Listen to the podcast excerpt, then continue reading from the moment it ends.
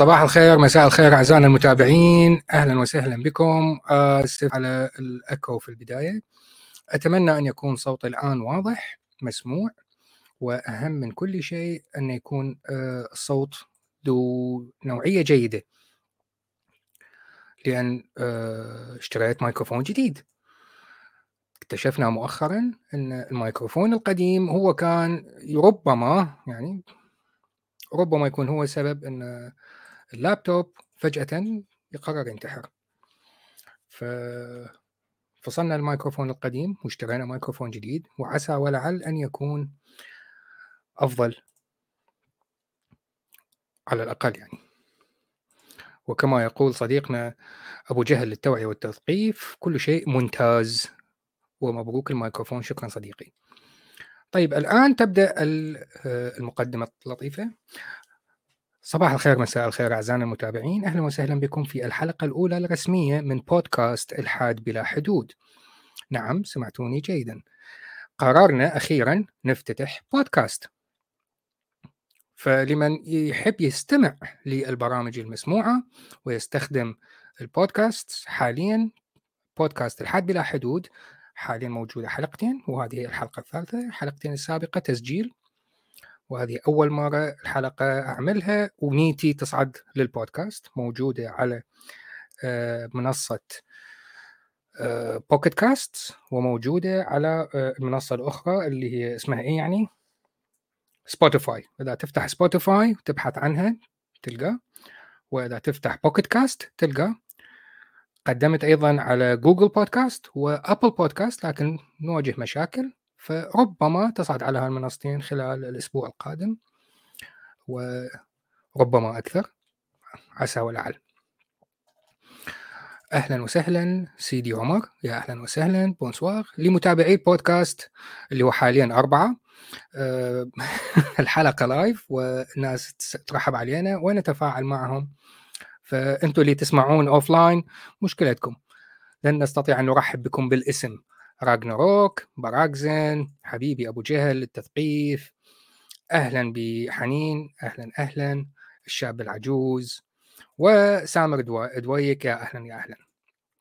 طيب موضوع اليوم هو عن كما آه ذكر راجناروك اللي هي آه، عنوان الحلقة هولي تيت هو بصراحة لا المسألة كانت مختلفة نوعا ما. في نهاية الحلقة الماضية لما تكلمنا عن آه، اسمه إيه؟ مشكلة آه، أوكرانيا وما أعرف إيش. فخصصت وقت في نهاية الحلقة للرد على مقال كان يتصور آه، واحد أحد المراهقين أنه يعني رد مفحم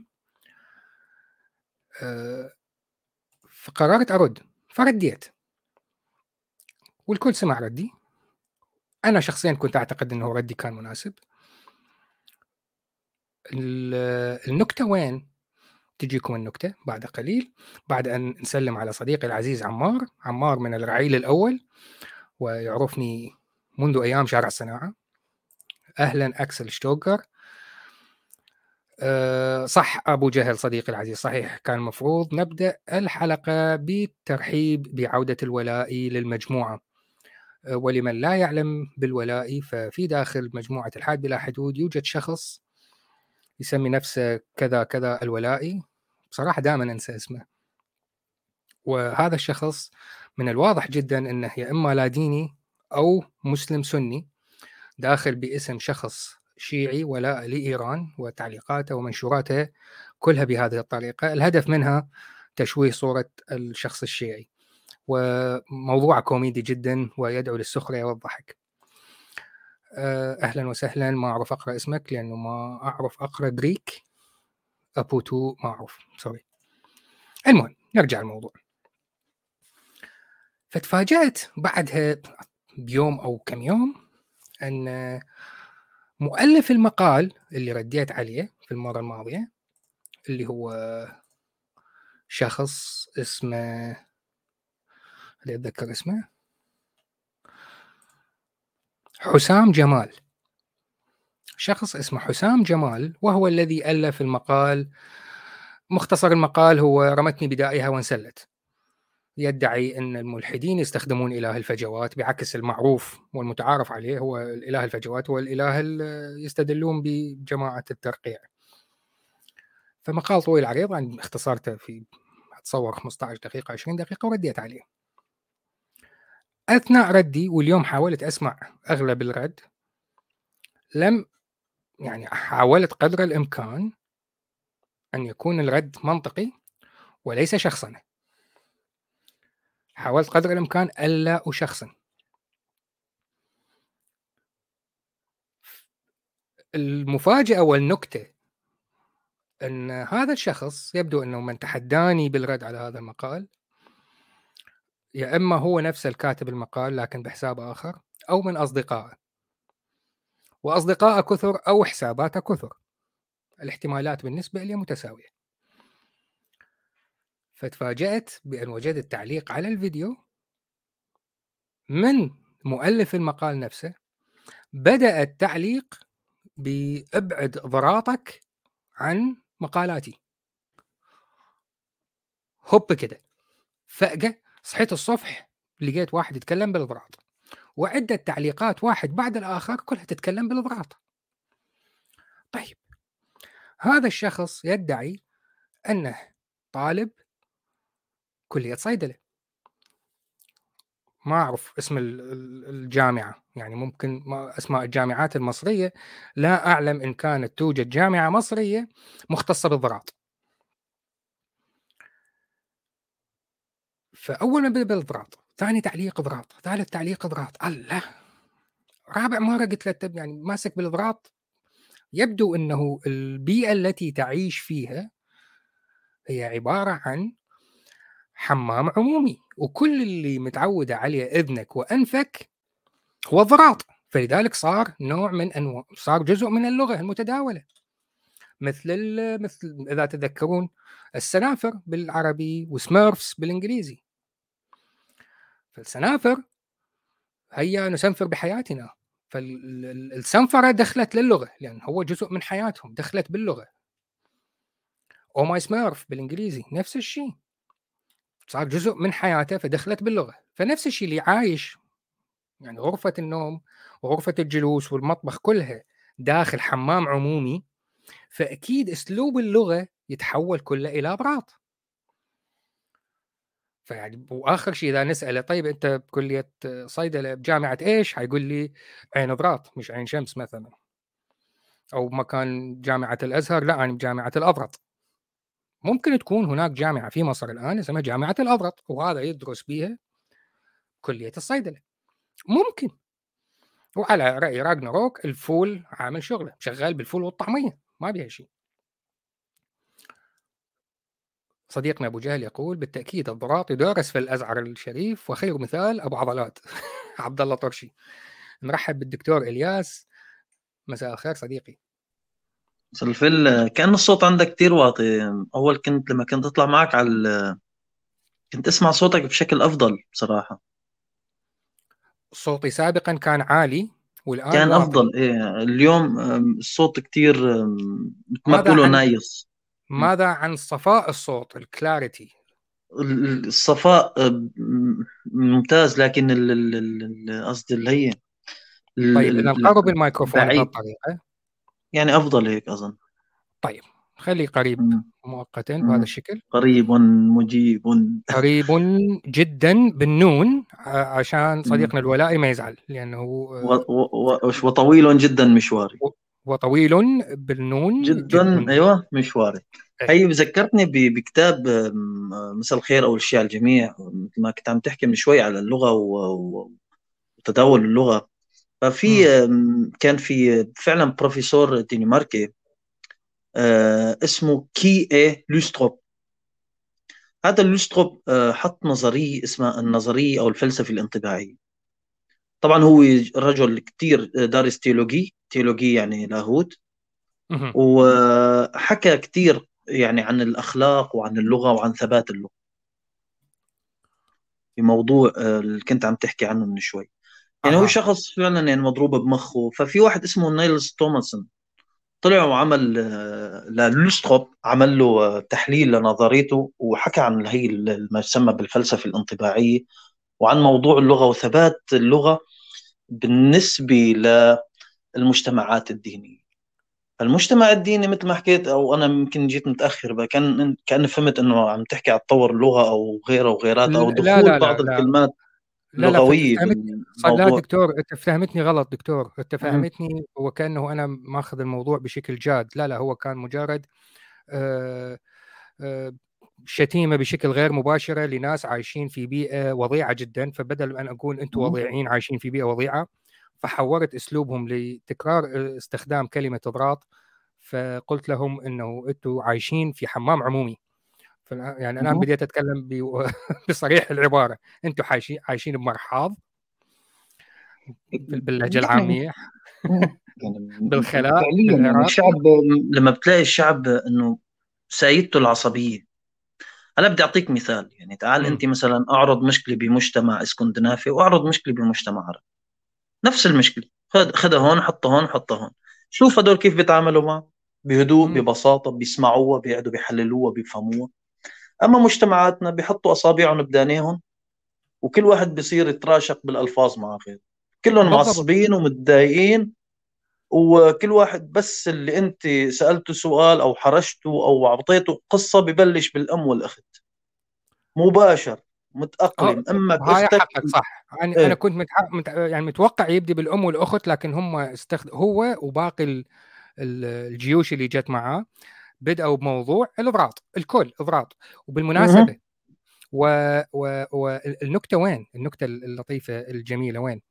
انه من نجي نفتح ال... ال... الفيديو خليني نعمل share screen آه يا أهلا محند يا أهلا بيجنلس أهلا وسهلا. أعمل share screen يعني أنا عاده الناس مثل هؤلاء يعني ليسوا أهل ثقة. فنفتح الفيديو ما هي التعليقات الموجودة؟ فقط تعليق مصطفى الذي حثني على موضوع البودكاست واليوم الحلقة الأولى اللي نويت يعني عملتها بنية أنه تصعد للبودكاست. فقط تعليقات مصطفى. وين هذا الشخص؟ لا يوجد. يعني بدأت الحلقة واني ناوي أطلع التعليقات لأنه أريد أرد على التعليقات. فاجى هذا الشخص وحذفها مسح تعليقاته وجماعته واصدقائه اللي كانوا موجودين ويعلقون كذلك حذفوا تعليقاتهم. هربوا من الموضوع بشكل سريع. المضحك أكثر بالموضوع أنه يا سيداتي انساتي سادتي عندما بال notifications اللي تصلني التعليقات الأصلية مو تزال موجودة عندي بال notification لا أعلم إذا كانت مقروءة. نحاول نكبر. بعض تعليقاته لحسام جمال هذا هو الشخص. ونقرأ كلامه. كلامي واضح.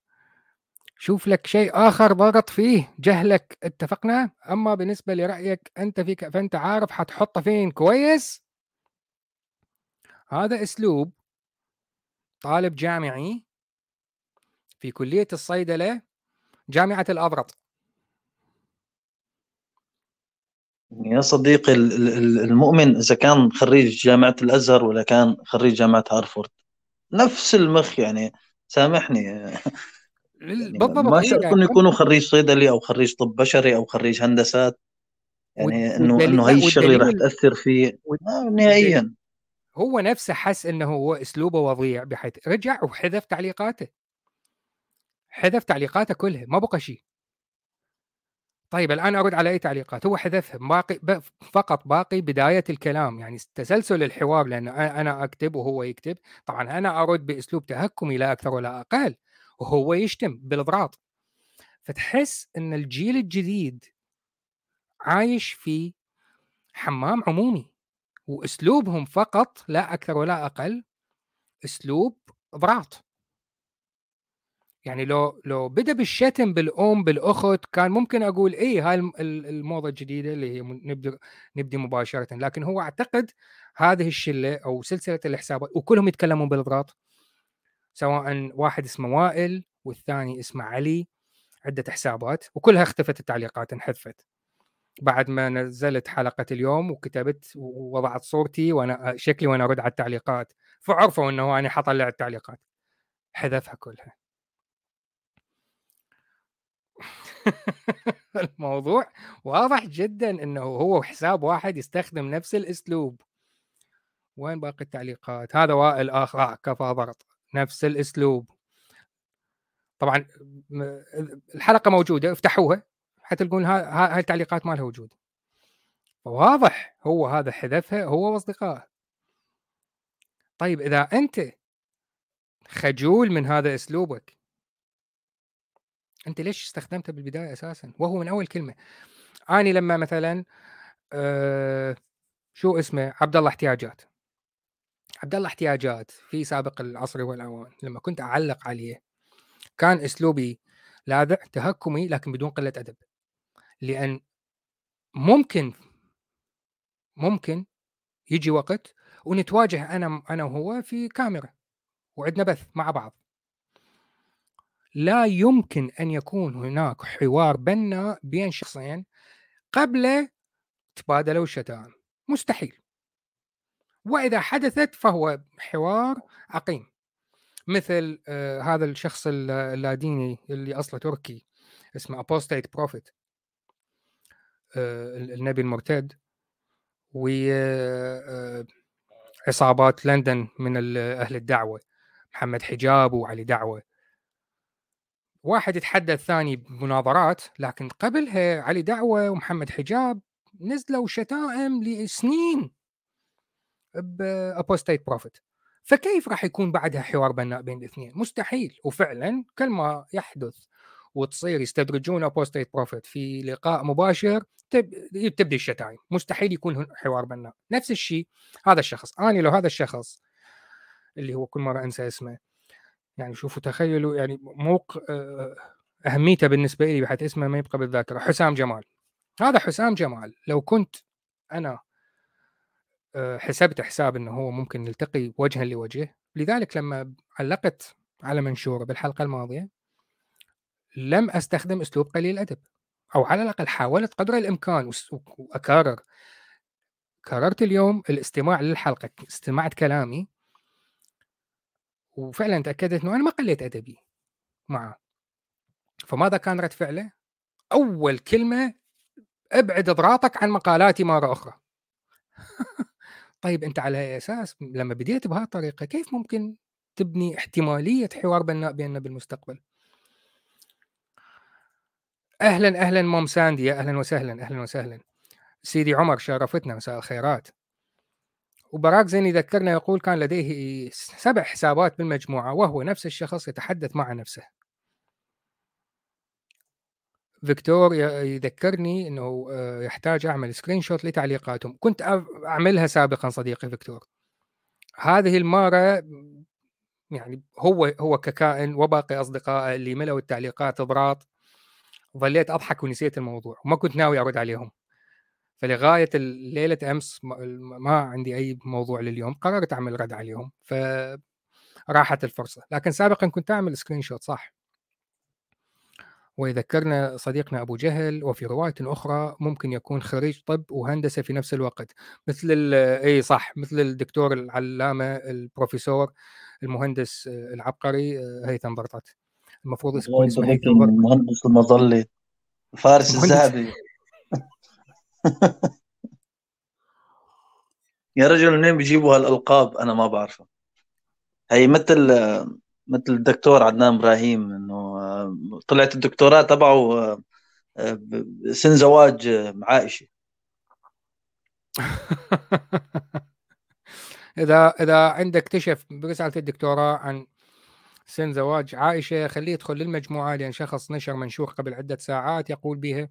وبعدين نبي نتزوج أمنا عائشة وهي عمرها تسع سنين. ما هو وجه الاعتراض؟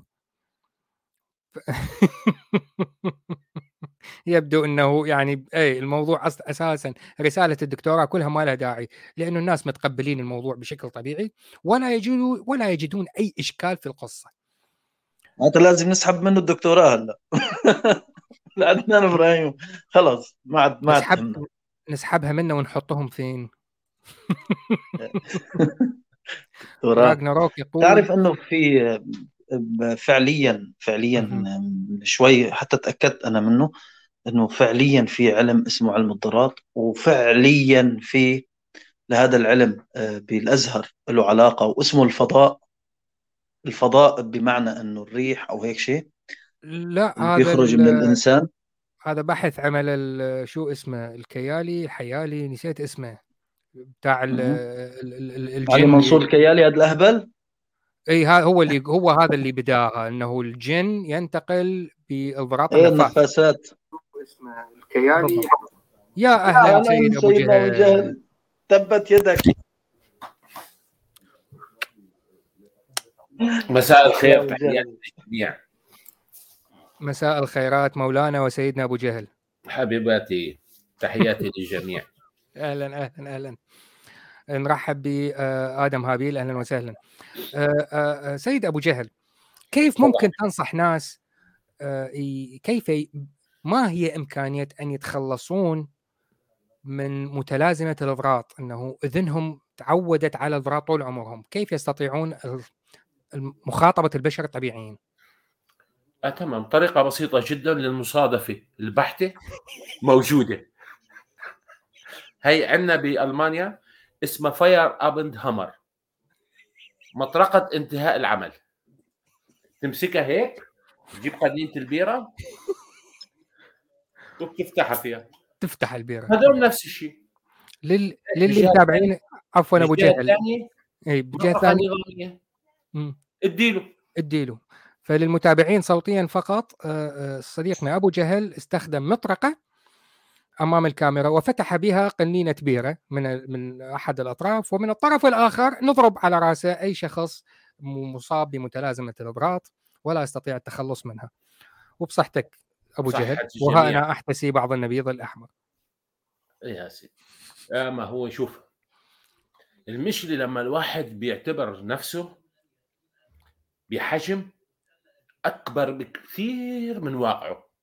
فعلا. مثل الشخص هذا آه انزعج إنه انت كيف انتقدت آه المنشور تبعه. هو متعود على فئة آه بالضبط. التهليل والتسقيف والاي آه. هذا بيكون يا عضو عامل بحزب البعث السوري أو بحزب البعث العراقي أو بالحزب اللي حلوة بمصر. متعود صفق له. شو ما حكى صح. هذا عبقري.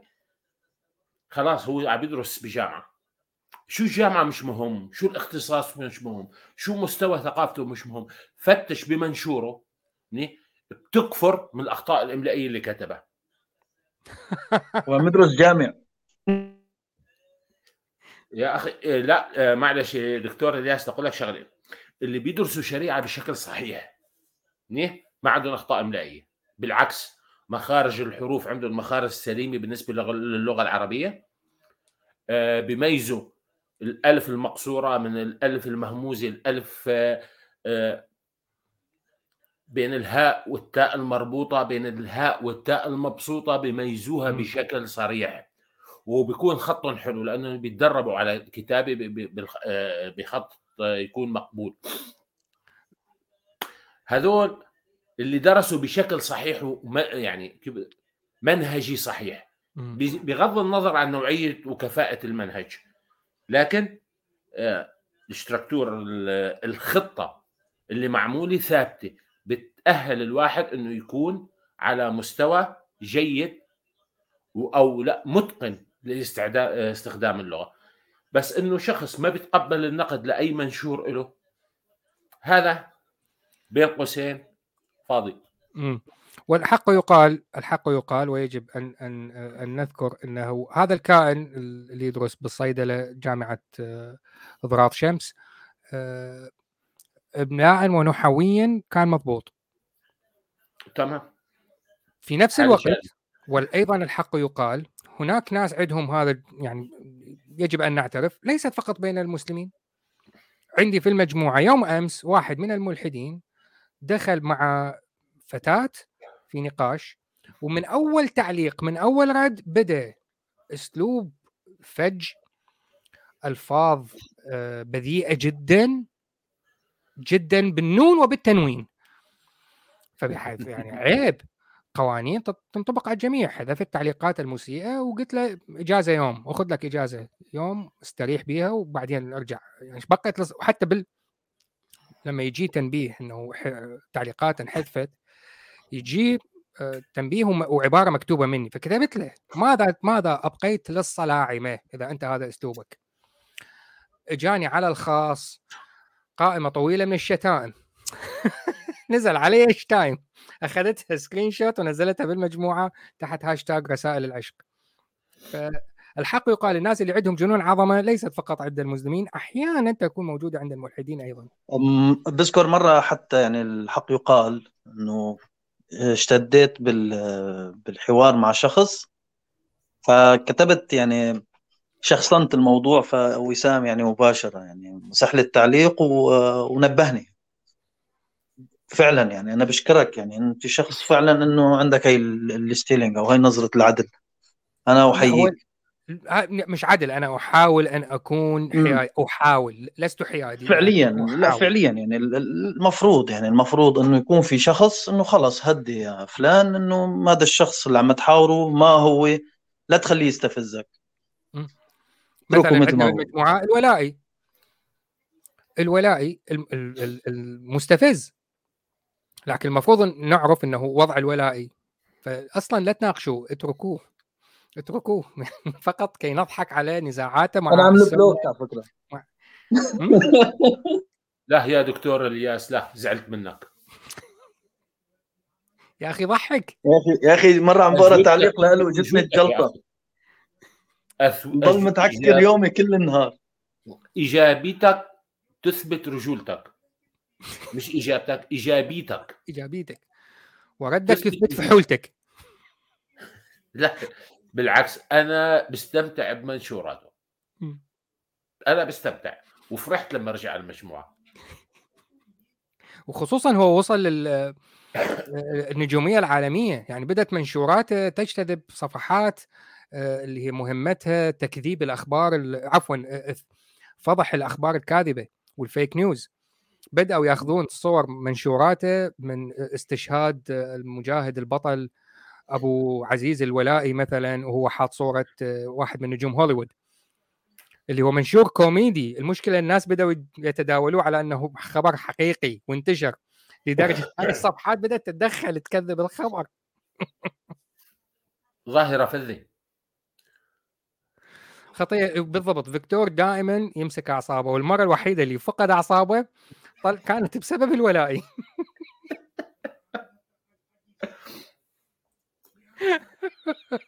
يجيب لك جلطه ثلاثيه الأبعاد يعني؟ نظام يعني 3 دي يعني.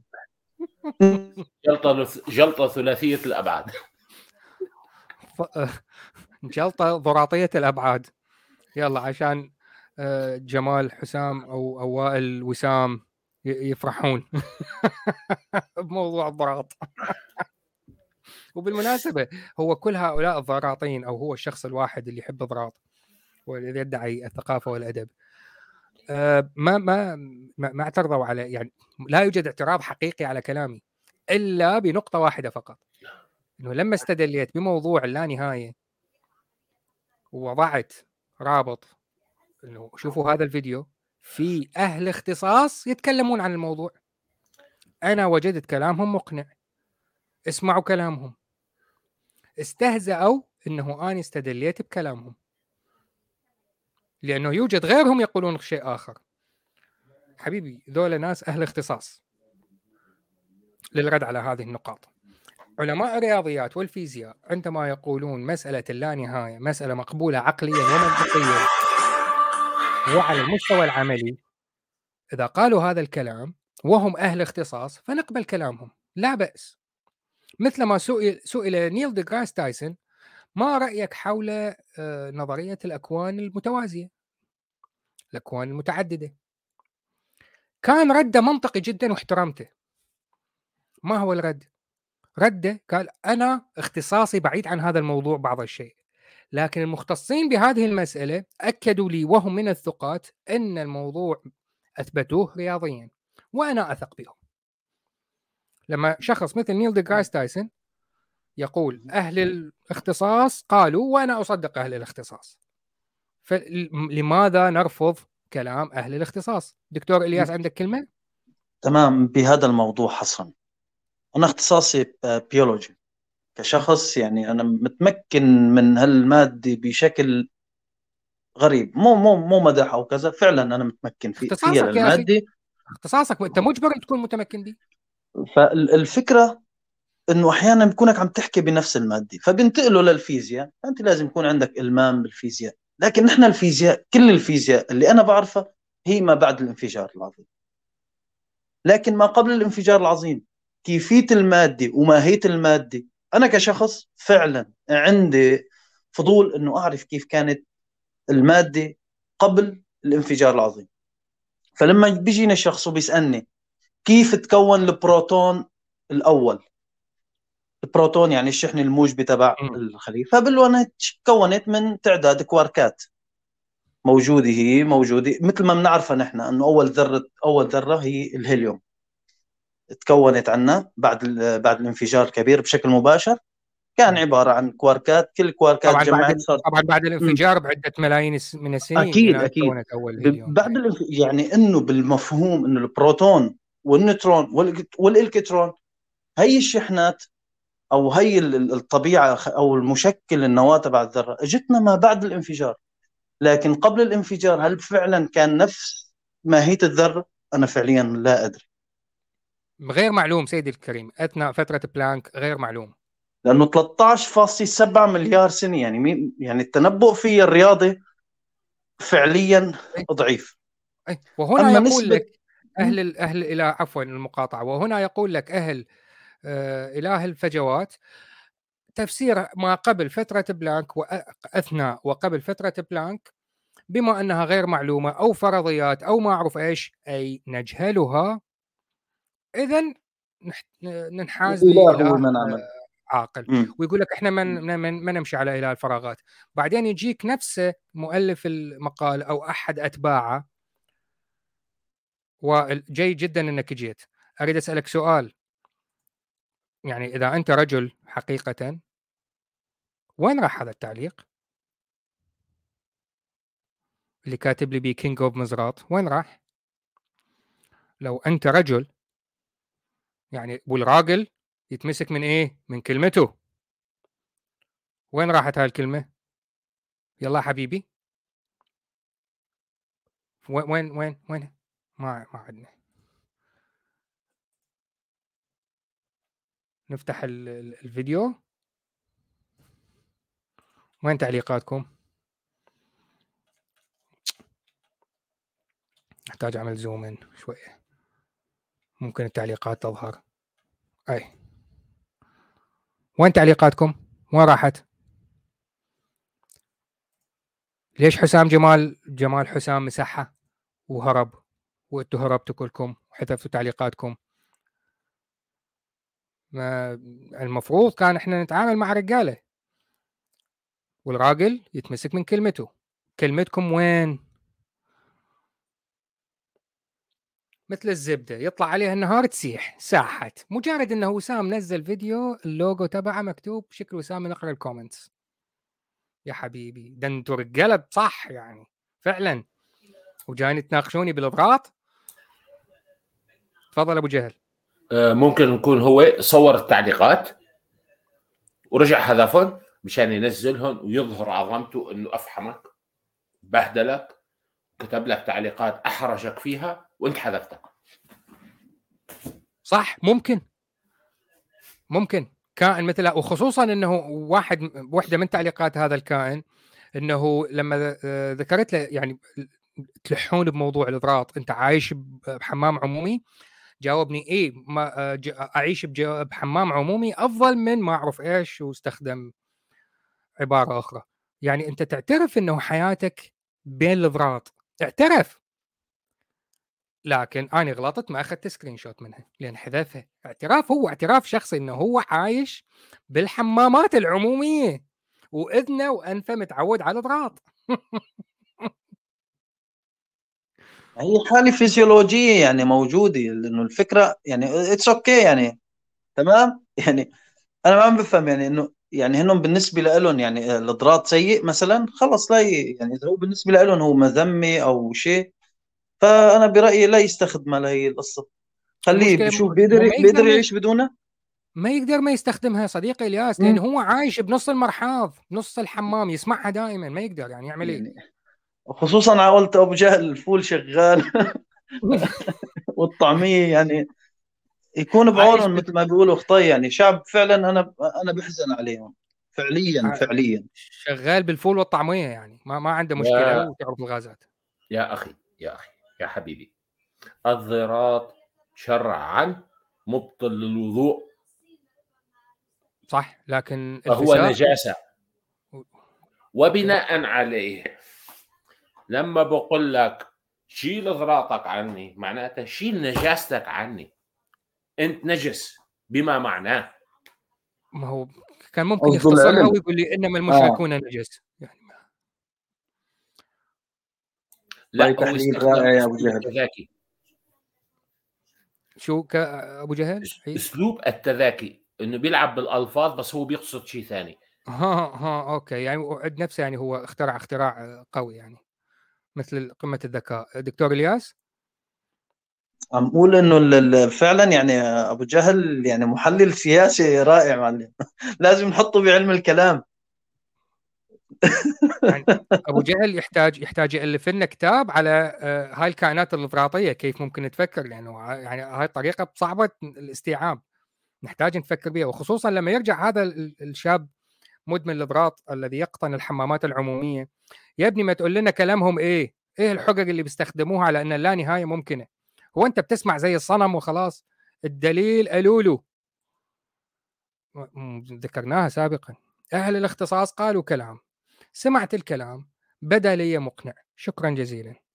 إذا أريد أتأكد بنفسي يحتاج أن أروح أقرأ كتاب رياضيات مختص فقط عن اللانهايه بعدين أجي أشرحها للناس اللي عايشين بالفراط المشكلة حتى إذا فعلت هذا الموضوع وأجي أشرحها للناس اللي عايشين مجتمعات الأفراط أيضا ما راح يفتهم لأنه أي كلمة تخرج من فمي هو راح يسمع افراط لأن متعود كل اللي يسمع افراط طيب أديكم مثال.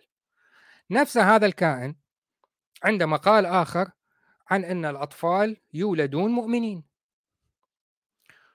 قرأت المقال. قرأت بعض ال ال الروابط اللي وضعها وكأنها يعني تثبت كلامه وكان منها كتابا. هذا الكتاب لشخص اختار بعض الأبحاث ومنها استنتج من هذه الأبحاث وكتب كتاب كامل يثبت بها أن الأطفال يؤمنون بالله يولدون وهم يؤمنون بالإله الله. مش الله المسلمين لا لا فاهمين غلط لا لا لا. الله المسيحيين طبعا مش إله المسلمين. وهو يست... جيت قرأت الكتاب فتحته وجدت طريقة أستطيع أن أحصل على الكتاب بشكل مجاني. قرأت أول فصلين. أول فصلين كانوا كوميديين من ناحيتين. الناحية الأولى يعتمد اعتماد كامل على أن التجارب حدثت في الغرب. وعندي سلسلة حلقتين لمقارنة المجتمعات. وأثبتنا ان المجتمعات تختلف اختلاف جذريا وخصوصا بما يختص بعلوم آه، آه، الأبحاث في المواضيع السيكولوجية والاقتصادية والاجتماعية. إذا قمت ببحث بهاي الثلاث مجالات في أمريكا الشمالية النتائج ستكون مختلفة إذا عملتها في الكونغو ومختلفة إذا عملتها في الصين. ولا يمكن الاعتماد على هاي النتائج على أنها عالمية. مثال آخر من هذا الكتاب نفسه. نسبة 40% من الأطفال عند ال- ال- النمو وتطور الوعي عندهم يصير عندهم أصدقاء خياليين. 40% نعم يروح الست الوالدة. هذا ال imaginary friend الأصدقاء الخياليين. اللي هو لا يوجد أي طفل عربي عند هاي الفقرة. لا أني. ولا إخواني ولا كل زملائي بالدراسة لما كنا أطفال صار عندهم هذا الشيء. سبحان ذرات الهيدروجين. فقط مجرد تركنا العراق ودخلنا إلى دولة غريبة ابن أخي صار عنده آه، صديق خيالي. أنا أبناء الاثنين ما صار عندهم. لكن ابن أخي اللي عايش بأمريكا صار عنده صديق خيالي. هذا الكلام يعني لما كان عمره ست سنوات خمس سنوات.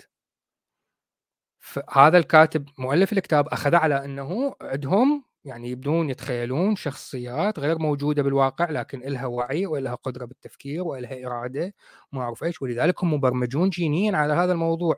واختار مسألة موجودة فقط في الدول التي تستخ... تسمى بال WEIRD west industrial educated ديمقراطية إلى آخره. بعدين يرجع مره الاخرى هذا الوائل. يعني أنت سمعت شوية أهل اختصاص قالوا لك لا نهاية ممكنة وخلاص تبقى لا نهاية ممكنة ومش لازم تفهم إزاي هي ممكنة. طيب وائل يجيك وسام يقول لك جملتين. انت اقتنعت. آه عفوا. رحت للدكتور. رحت للدكتور. قال لك حالتك إنك تضرط أكثر من خمس مرات بالدقيقة هاي مسألة غير صحية. ويجب أن نبحث عن أسبابها ونوقفها لأنه أنت معرض للإصابة بسرطان القولون. هل تسمع كلام الطبيب؟ أم تروح تدرس طب سبع سنوات لتتأكد من كلامه؟ طبعا بعدها صار بك سرطان ومتت ودفنوك وانتهى الموضوع. يعني يا أخي اطلع على الأقل. حرجت يا رجل. بلاش تسمع كلام رأي الطبيب. اطلع من بيئتك اللي فقط تسمع اللي انت اعترفت انه انت عايش في حمام عمومي. فلا تجي تقول لي شفت بقى معانا حق لما نقول عليك مزرات. شوف تتأكد انت عايش في بيئة حمام عمومي سواء انت بهذا الاسم أو انت باسم جمال آه شو اسمه؟ الشخص اللي تدعون انه هو إدارة الصيدلة. أبو جهل. حبيبي يعني بالنسبة لأي شخص مؤمن بما أنك مش مؤمن لازم تكون دارس العلوم من الألف إلى الياء. بجميع حذافيرها بجميع تفاصيلها من تاريخ اختراع الكتابه إلى آخر بحث عم ينكتب باللحظة هذه لازم تكون مطلع عليه. لأنك انت ملحد تنكر وجود الرب تنكر وجود الإله. فلهذا أي شيء أنت بتقترحه هو بإيمانه بالطبيعة اللي تربى عليها عنده كتاب مصدر كل شيء. الخرفان. مم. الخرفان يا صديقي دواء لكل مرض. الخرفان يا صديقي مهد العلوم. الخرفان يا صديقي هو كتاب لكل زمان ومكان. خلاص انتهت القصة. أنت تقصد الخ... تقصد الخرفان لكريم كراميل؟ لا الخرفان اللي معمول بكريمة الزبدة. اذا معمول بالكريم كراميل هذا يعني طور الغازات وهؤلاء تزيد عندهم الاضرار لا. على في له اسم ثالث أحيانا يمكن شريف مو؟ ما هو شريف؟ لا شريف. أيوه هذا هو ها فهو الخرفان الغير لا شريف. هو الخرفان اللا شريف. الخرفان اللا شريف الكريم كراميل. فحبيبي كان في عندك تعقيب صغير. على على الموضوع اللي طرحته بالنسبة لل المتلازم متلازمة ما تسمى بالصديق الوهمي. بصراحة هي المتلازمة لها علاقة بالمكون الاجتماعي أو بمكونات الشخصية لأنه نحن بنعرف إنه الشخصية بتتأثر بأربع مكونات أو إذا نحن بدنا نحكي عنها. طبعا المكون الجسمي الجينيتيك الموجود فيه المكون الاجتماعي والمكون العقلي الفكري وأهم مكون بكل الشخصية هو المكون الاجتماعي اللي بيعتمد على التعليم وعلى القيم العليا وعلى المعايير الأخلاقية الموجودة بالمجتمع. هي فكرة جدا مهمة، مشان هيك أنت لما بتروح لعند واتسون اللي هو مؤسس المدرسة السلوكية وبتشوف بندورا أكيد بندورا معروف ك كعالم نفس وأيضا عندنا المؤسس أو المؤثر فيه هو بافلوف. كلاتنا بنعرف تجربة بافلوف تجربة المنعكس الشرطي. لازم يكون في عندي أول شغله في في عندي منبه وهذا المنبه هو اللي بيعطيني ما يسمى ردة الفعل. ف لو لو ذهب أي شخص على المدرسة السلوكية راح يلاقي الجواب بي بي بسهولة على هذا الموضوع. أما موضوع اللانهايه فبدأ بالأعداد. تعقيب صغير عنه. لما اكتشفوا الصفر فلما اجت قسمة صفر على صفر ما عم تزبط معه ما هو صفر لا شيء. يعني هو قيمة هو قيمة عددية لكن هي لا ترمز لشيء. يعني ما في شيء ملموس للصفر. فقسمة الصفر على صفر بتعطيني اللانهايه وأيضا لما بدك تقسم فرض أنا معي خمسة بدي اقسم على صفر. ما راح تزبط راح تعطيني لنهايه لأنك أنت لا تستطيع تقسيم الخمسة على صفر. فمن هون بدأ مصطلح اللانهايه فهو هو شخص من الأشخاص كتب تعليق آه، بالنسبة كمان لموضوع إنه لا يوجد شيء قبل آه، قبل آه، قبل الانفجار العظيم. لا صديقي هذا الكلام كثير ضعيف. أكيد لأنه الزمكان أو الكون خلينا نحكي بداية الزمكان أو بداية الكون بصراحة هذا الكلام خاطئ لأنه لازم يكون في عندي مادة أو يكون في عندي طاقة حتى آه، تتكون ما تسمى عنا البيضة آه، البيضة الكونية حتى تطلع منها آه، كل شيء. فطبيعة الأكوان أو الأكوان المتوازية اللي كانت قبل الانفجار العظيم هي الفكرة. أنا ما بعرفها بس ممكن يكون في علماء بالكون بيعرفوها. أنا كشخصيا صدقا ما بعرف هو فقط توضيح واحد بعدين آه، انصرف وافتح المجال لأبو جهل لأنه يحتاج أستاذن 90 ثانية. هذا الكائن نفسه راح تابع فيديوهات القديمة لاحظ صار عندهم هوس. فصار عندهم هوس يعني. الهوس الأول الإدمان على الضراط بيقول لك هو أصلا مدمن. مدمن على إيه؟ بيشم صوابع رجليه والضراط فهم هؤلاء هاي حالتهم. وصار عندهم إدمان آخر يتابعون وسام. فراح تابع فيديو واحد من الفيديوهات القديمة مكتوب أنا ذكرت به إنه أنا شخصيا أجد حجة اللانهاية يعني مستحيلة أنا مقتنع بها وفعلا أنا قلت هذا الكلام إنه مسألة الإنفينيتي يعني صعب إنه أقتنع بالموضوع. صعب أستوعبها. فحجة إنه اللانهاية أمر مرفوض صحيح okay أنا مقتنع. بعدين رجع وسام قال لا اللانهاية ممكنة. okay. فهو بق... تعال أنت كيف تناقض نفسك؟ لا يا روح الست الوالدة وسام لم يناقض نفسه. وسام في زمن معين كان مقتنع بفكره وفي بعدها بفترة زمنية غير اقتناعه. وهذا الشيء ممكن. وخصوصا للشخص الذي كان مسلم وأصبح غير مسلم لأنه أنا أمتلك القدرة على تحليل المعطيات واتخاذ القرارات. وإذا تغيرت المعطيات سيتغير القرار. لدي الشجاعة الكافية أن أقول أنا غيرت رأيي. ورأيي السابق ورأيي اللاحق يكون موثق. لأن أنا رجل بما فيه الكفاية أن أعترف أنه كلامي تغير. مش أول ما يفتح يلقى وسام عامل فيديو وحاط صورته وحيقرأ تعليقات أروح أحذف كلامي كله. وصلت الفكرة؟ طيب أنا أستأذن منكم 90 ثانية. كملوا دردشة أبو جهل ودكتور إلياس. تمام حبيبي. أه بعتقد آه، دكتور إلياس أه حسب أه معلوماتي البائدة في الرياضيات إنه الخمسة مثلا على صفر لا تقبل القسمة مش ما بتعطي لا نهاية. الصفر على صفر بيعطي لا نهاية لكن الخمسة تقسيم صفر أو أي عدد تقسيم صفر آه، لا يقبل القسمة. تماما لأنه لا يقبل القسمي آه، أظن عطوها هي قيمه اللانهايه آه، هي هلا نعم. انت إذا بدك تفوت على تحط على الآلة الحاسبة قسم صفر على صفر بيعطيك نفس النتيجة لما تقسم عدد على صفر. ما جربت على الآلة الحاسبة بس على حسب معلوماتي البائدة بالرياضيات. آه، بعتقد إنه تعقيبا على كلامك إنه مثلا الأطفال بالبيئة الغربية أو بالبيئة الأوروبية مثلا آه، بيلجأوا للصديق الوهمي بناء على الظروف الاجتماعية اللي هن عايشينها. آه، عامل إنه يكون الطفل وحيد عايش فترات طويلة لوحده. بيخلق صديق وهمي يحكي معه ويعيش معه. سوء تربية من الأهل أو عنف من الأهل ممكن الطفل آه، يخترع صديق وهمي ويتعايش معه بس ليبعد عن عوامل الضغط اللي بتجي من الأشخاص المحيطين فيه. نحن أحسن منهم بكثير بالشغلة هاي لأنه نحن ما بنسمح للولد يفكر أصلا. نحن ما بنسمح للطفل يفكر نحن بنفكر له هو لازم يتبعنا.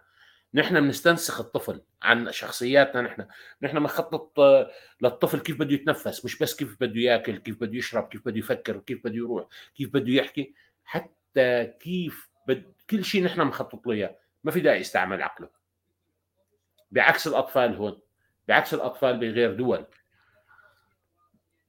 هذه آه، الفروق مثلا ما بتخلي مثلا إنه الطفل مثل أطفال عندنا مثلا توجد صديق وهمي إلها آه، تتعايش معه أو تفرغ شحناتها السلبية عن طريقه. اللي ممكن بعتقد أعتقد هذا افتراض مني بتذاكي إنه ممكن تصير لحالة انفصام بالشخصية. ما بعرف إذا ممكن تكون صح أنا أو غلط. ممكن. في إذا كان سؤال ف طبعا سؤال جدا ضخم. بس أهم شيء نحن إذا بدنا إذا بدنا نعرف السؤال لازم نعرف ما هي الشخصية. لأنه في عندي أنا فرق ما بين الشخصية وما بين ما بين علم النفس بشكل عام. ما بين الشخصية وما بين الهوية وما بين أيضا ما يسمى بالأنا بمنظور علم النفس. أوكي؟ فنحن لازم نجي على على الشخصية إنه مكونات الشخصية. هون نحن اللي بتهمنا هي أكثر شيء إنه كيف تكونت هي الشخصية وتحت أي عفوا أستاذ إلياس. اسمع وائل اسمع عفوا دكتور إلياس. يلا ياد. ياد. يا عيل.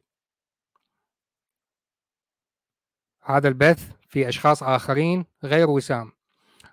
وسام أكبر وأعقل من هذه الكائنات اللي هو أنتو. لذلك لما تسيئون لوسام وسام يضحك عليكم يتنزه من كلامكم ويستنتج من كلامكم إنه بيئتكم وضيعة. لكن عندما تخاطب ضيوفي بهذه الطريقة ممكن أعلى على برجلي وعلى دماغ أم أمك. فاهمني؟ لا وسام حبيبي لا لا لا, لا لحظة لحظة لحظة معلش لا تزعل مني. غير أسلوبك إذا تريد تقل أدبك مع وسام لا بأس. لما يكون عندي ضيوف وتشتم بصيغة الجمع أقلع اللي برجلي وأردح. وخصوصا مع كائنات لا تمتاز تحمل أسماء رجولة ولا تمتاز بالرجوله وأكرر مرة أخرى تعليقاتكم وين راحت؟ ليش حذفتها أنت وباقي الكائنات؟ اللي هي من حسابات أخرى قد تكون لنفس الشخص وقد تكون لأشخاص مختلفين. لماذا حذفتوا تعليقاتكم يا عديمي رجولة؟ يا وسام وسام معلش.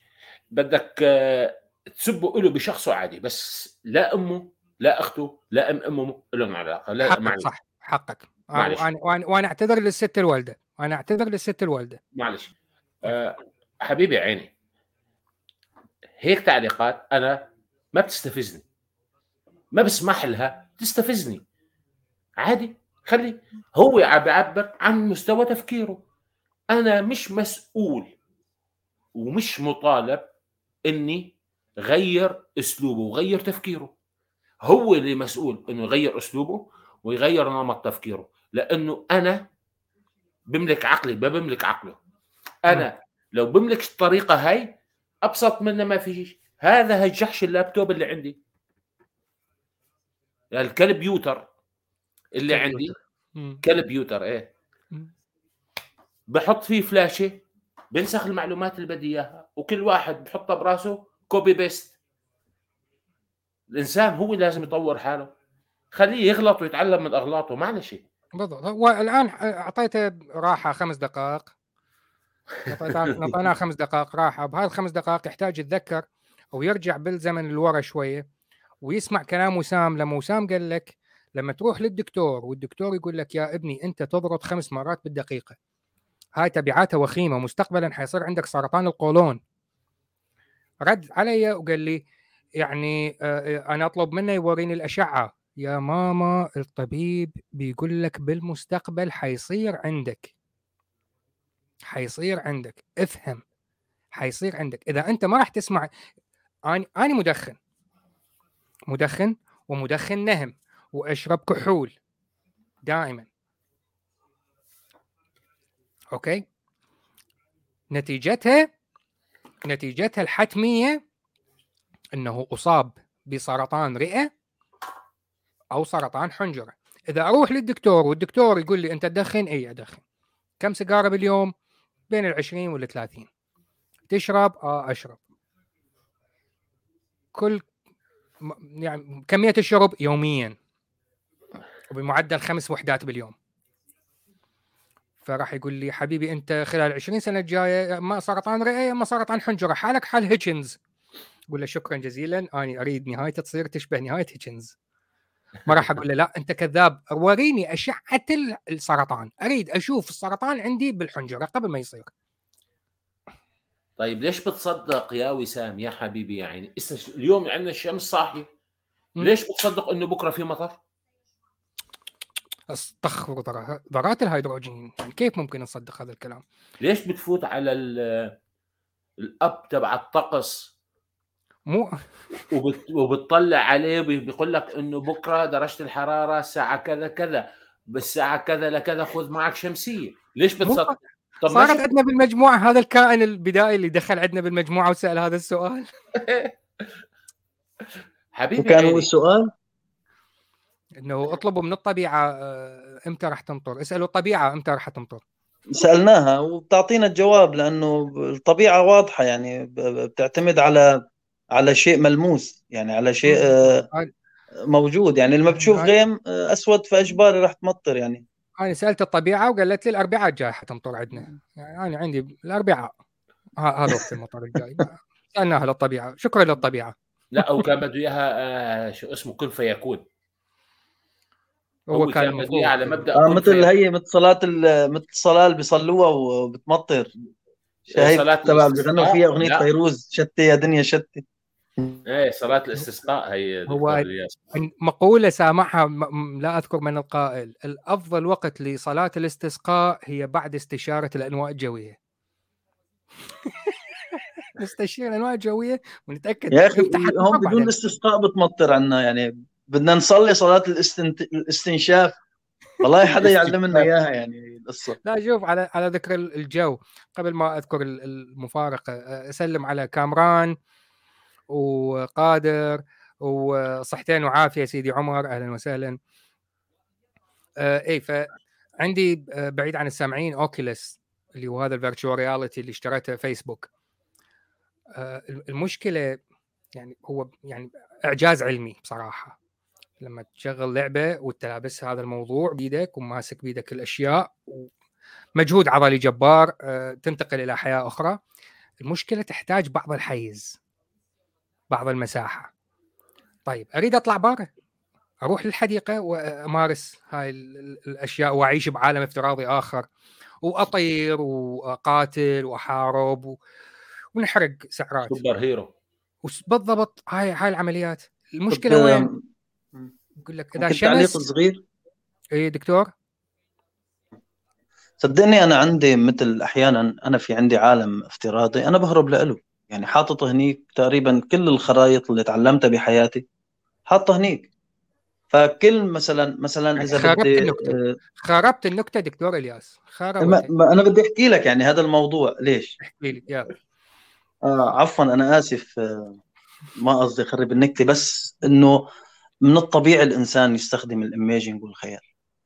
طبعا الخيال اللي له علاقة بالواقع وليس الخيال اللي ما له علاقة بالواقع. لأنه الخيال اللي ما له علاقة بالواقع آه، هو اللي بيعمل الفصام أما الخيال له علاقة بالواقع هو اللي بينمي لك آه، بينمي لك الفكر وفعلا فعلا بيعطيك إجابات أحيانا لأسئلة آه، كانت تدور بدماغك من زمان. فضروري الخيال. فكان في عندي بس كان تعقيب صغير أبو جهل وقت اللي ما صدقني ما حلو عليك الاسم لازم نسميك أبو العلم أبو الحكم أبو شغلي. ما لا لك الاسم يا أخي. أنا مبسوط في الاسم هذا بيستفز جماعة الإيمان بشكل خطير. الفكرة اللي كنت سألتني عنها من شوي إنه فعلا هلا لو جيت أنت على ال... في عندنا نظريات اسمها نظريات الأنماط الجسمية تمام؟ وفي عندنا نظريات اسمها نظريات الأنماط النفسية وعندنا نظريات اسمها نظريات الأنماط الاجتماعية وهدول جدا مهمين. جدا لازم لازم يعني إنه أي شخص هيك مثلا عنده حب آه، إنه بيوم من الأيام يعرف أو يتعرف على شخصيته أو مكونات شخصيته يقرأ فيها. فكلام كلام جميل آه، كثير فتخيل إنه آه، الأنماط الاجتماعية مثل ما قسموها علماء النفس قسموها لست أنماط.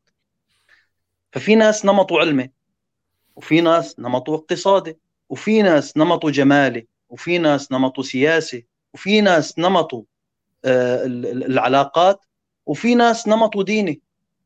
أهم شيء العلاقات يرضى لي عليك. أهم شيء العلاقات. ففي إنسان بيحب يكون علاقات بيحب بيحب يتواصل مع مع الجميع بيحب يعمل هاي يحتاج لها صلاة خاصة صلاة العلاقات مثل ما قال صديقنا كمان فكثير من الناس أو نسبة كبيرة من الناس اللي عندهم النمط العلمي فعليا عندهم عندهم هذا الخيال العلمي الكبير اللي بيخليهم أحيانا يست يعني مثل ما بتقول إنه يستنجدوا بشخص وهمي فعليا.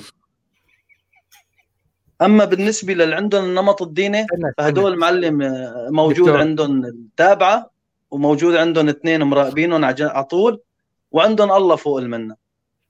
معلم تخيل آه، آه، جاء جاءنا جاءنا ما يلي عندي صديق من المتابعين كامرات شخصي. بعث لي على الواتساب قال لي قل لصاحبك دكتور إلياس. هناك مثل عراقي يقول طيط لصديقك ولا تقطع حكايته. وصلت؟ وصلت. عندنا مثله.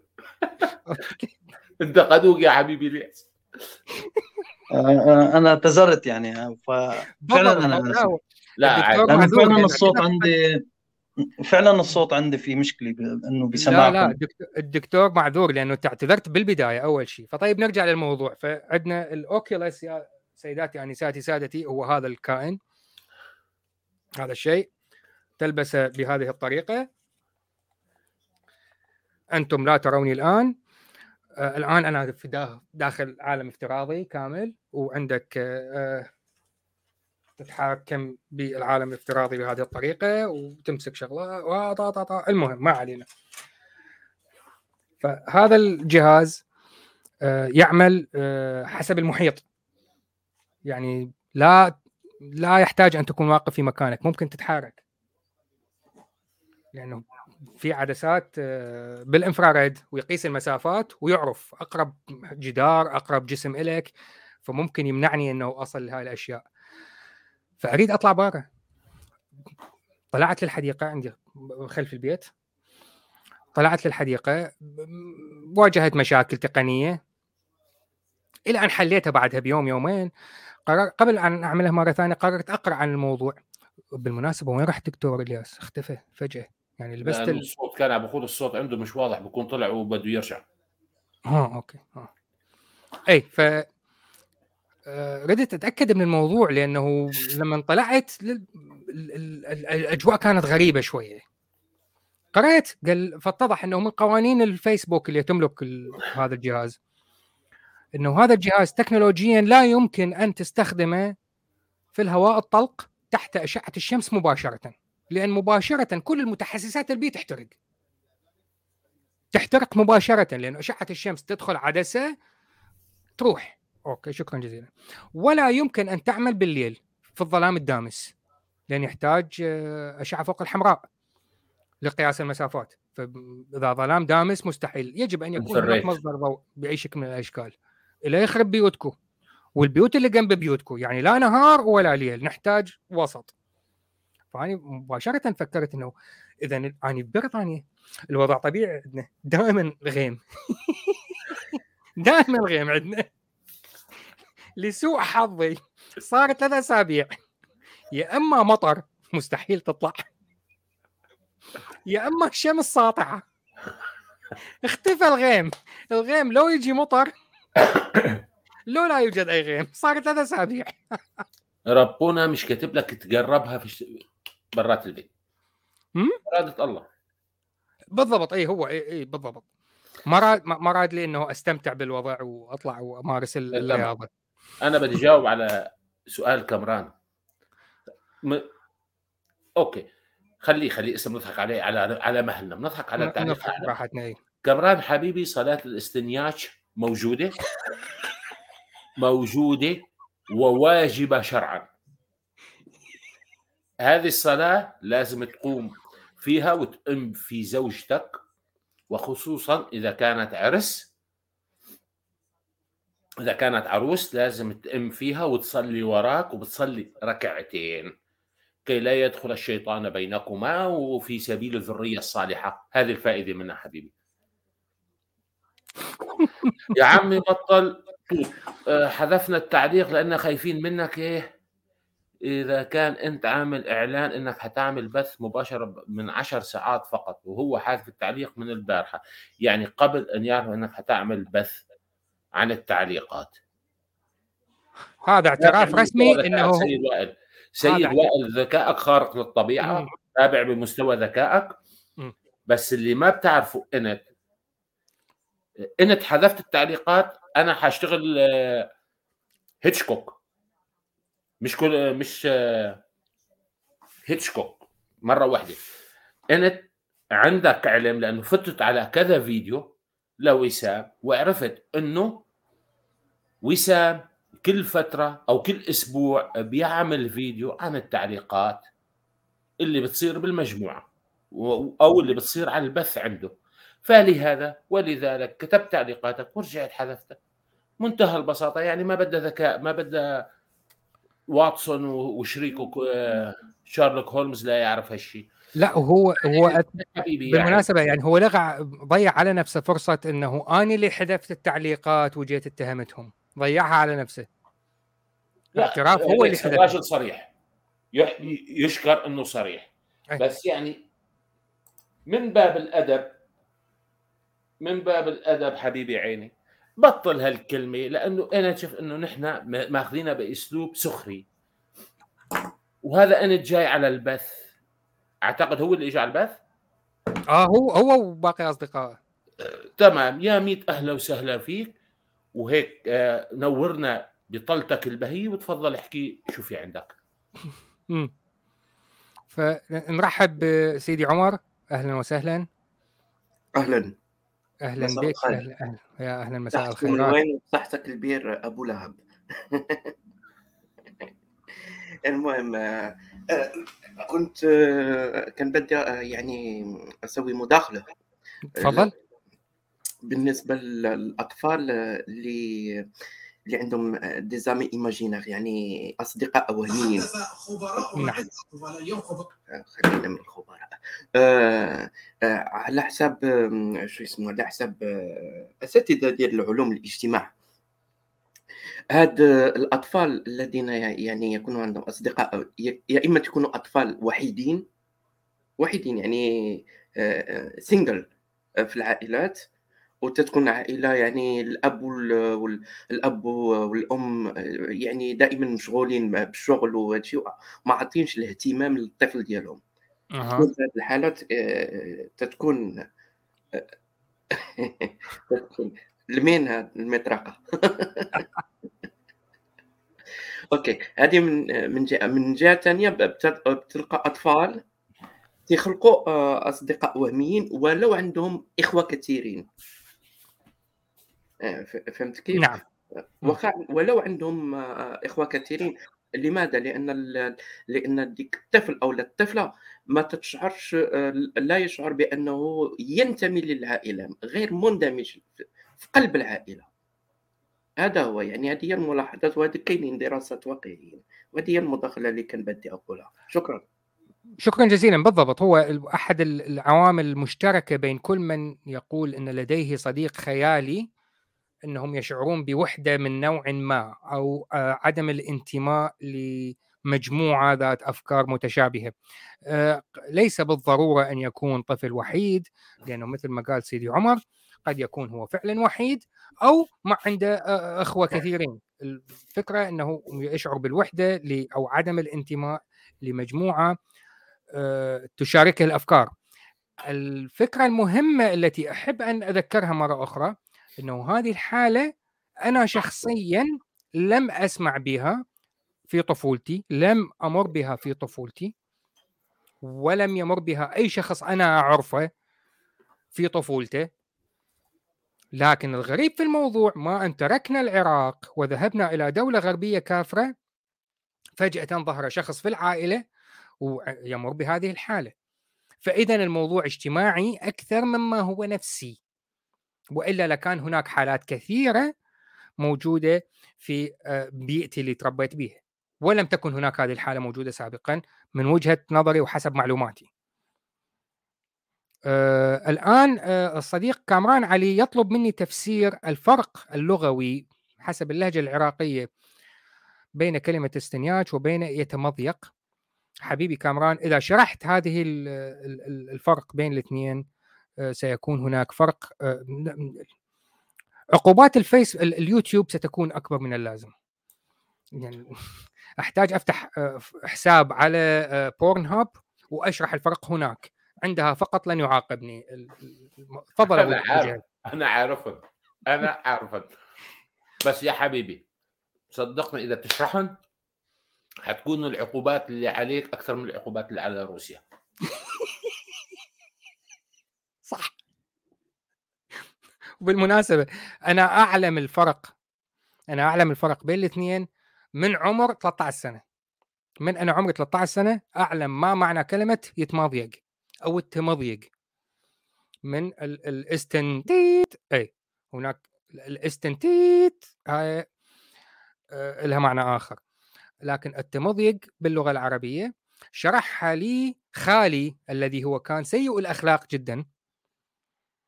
يعني علاقاته النسوية معروفة. قلنا على ال private آه، راح أشرحها على ال private أكيد. ف فهو هذا يعني هو قال ذكرت التقيت بواحدة وكانت تتمضيق. فقلت له ما هو التمضيق؟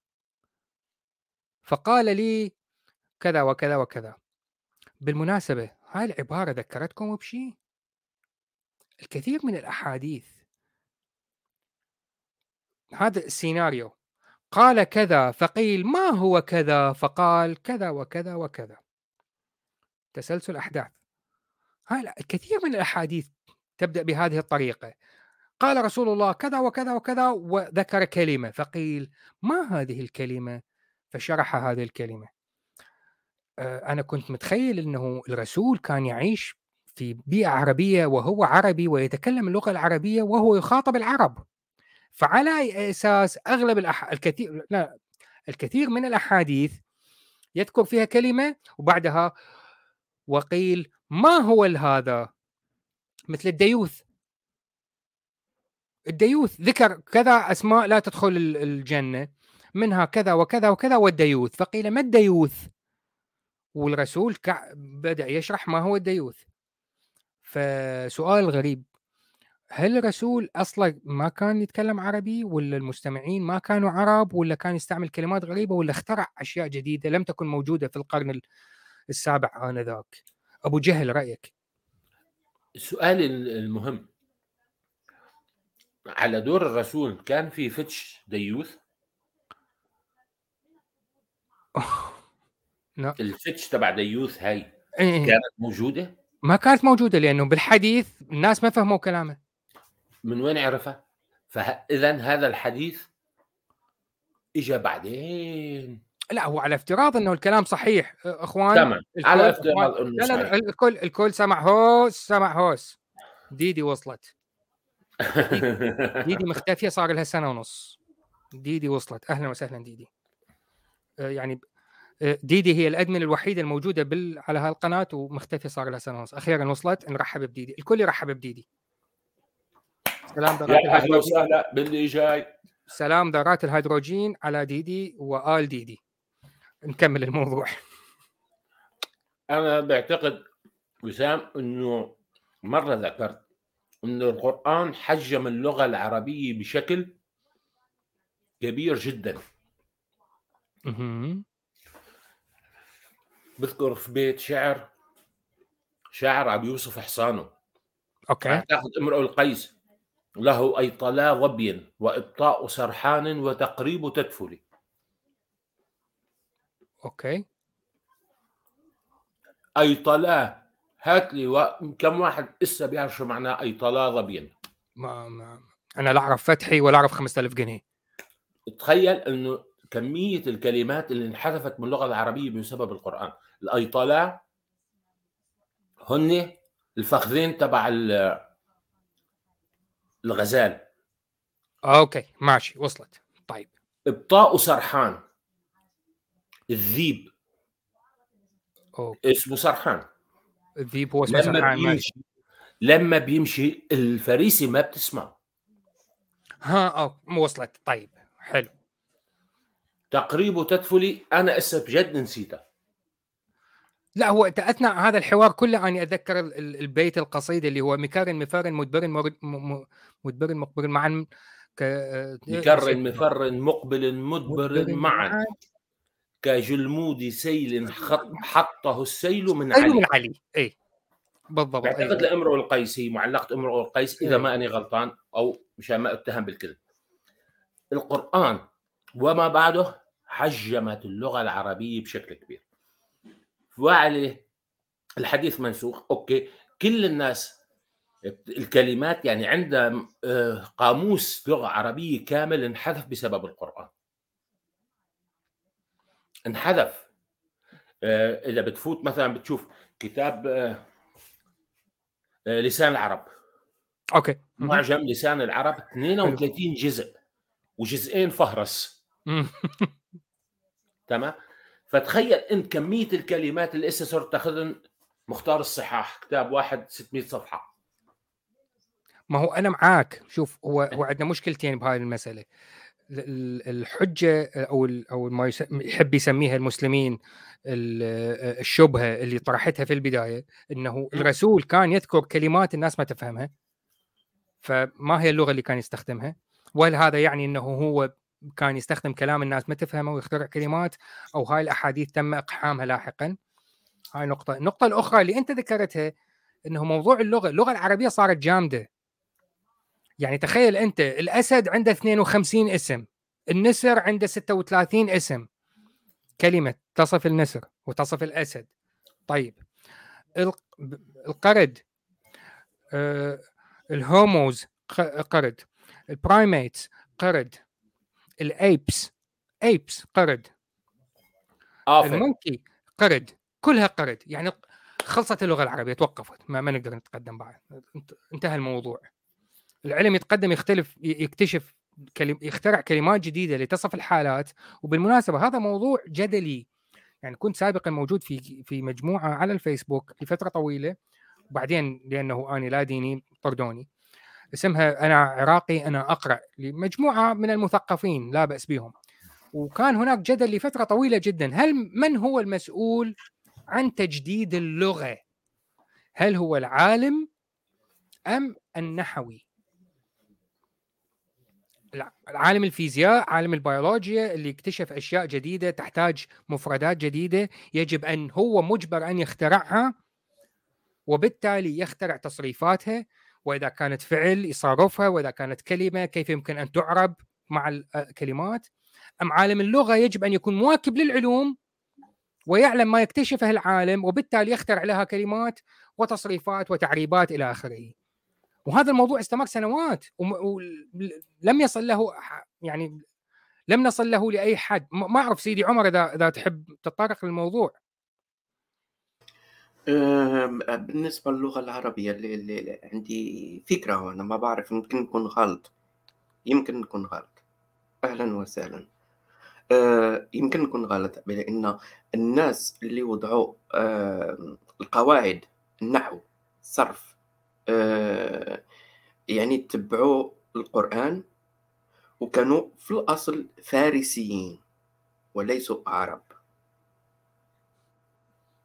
هذا هو المشكل بس هذه هذه المداخلة اللي عندي. هو هذا موضوع سياسي آخر معقد جدا إن كل من حاول أن يبرز في فترات الخلافة لم يكن عربي، الوسيلة الوحيدة التي يبرز فيها الشخص أثناء الخلافات الإسلامية وهو ليس بعربي يجب أن يدخل في مجال اللغة، الفقه، النحو. التي يجب أن تكون يعني المفروض من اختصاص العرب، لكن هذا الشخص أعجمي فكيف ممكن عفوا لم يكن من قريش فكيف يمكن أن يعتلي درجات السلطة؟ فالحل الوحيد هو أما أن يتخذ مجال فقهي وأغلب المفسرين من الفرس وإلى آخره أو مجال فقهي أو نحوي إلى آخره. أبو جهل؟ حبيبي. أنا بفضل إنه العالم يلاقي الكلمة اللي بتناسب المصطلح اللي بده إياه أفضل مليون مرة. من مختص اللغة العربية يلاقي له اسم لها لأنه أنا بتذكر لما قام مجمع اللغة العربية بترجمة بترجمة كلمة ساندويتش إلى العربية عمل لي جملة. الشاطر والمشطور وما بينهما كامخ. كامخ. فتخيل أنا تروح لعند واحد تقول له أريد شاطر ومشطور وما بينهما كامخ. ومشطور وما بينهما كامخ من الفلافل. مع. سلطة. مع. لبن. مع آه، مخللات. حتى بعتقد المخللات مو كلمه عربية فصحى. بيقعد بيطلع فيه البياع هيك بيقول لي يلعن أبوك عم بده يبيعك طلع من هون يعني والمشوا فل... فل... فلنشغل المشواف لنشاهد أخبار المساء. مسابقة. للمتاب... للمتابعين ماذا تعني كلمة مشواف؟ ذكرت لكم عبارة. فلنشغل المشواف لنتابع أخبار المساء. ما هو المشواف؟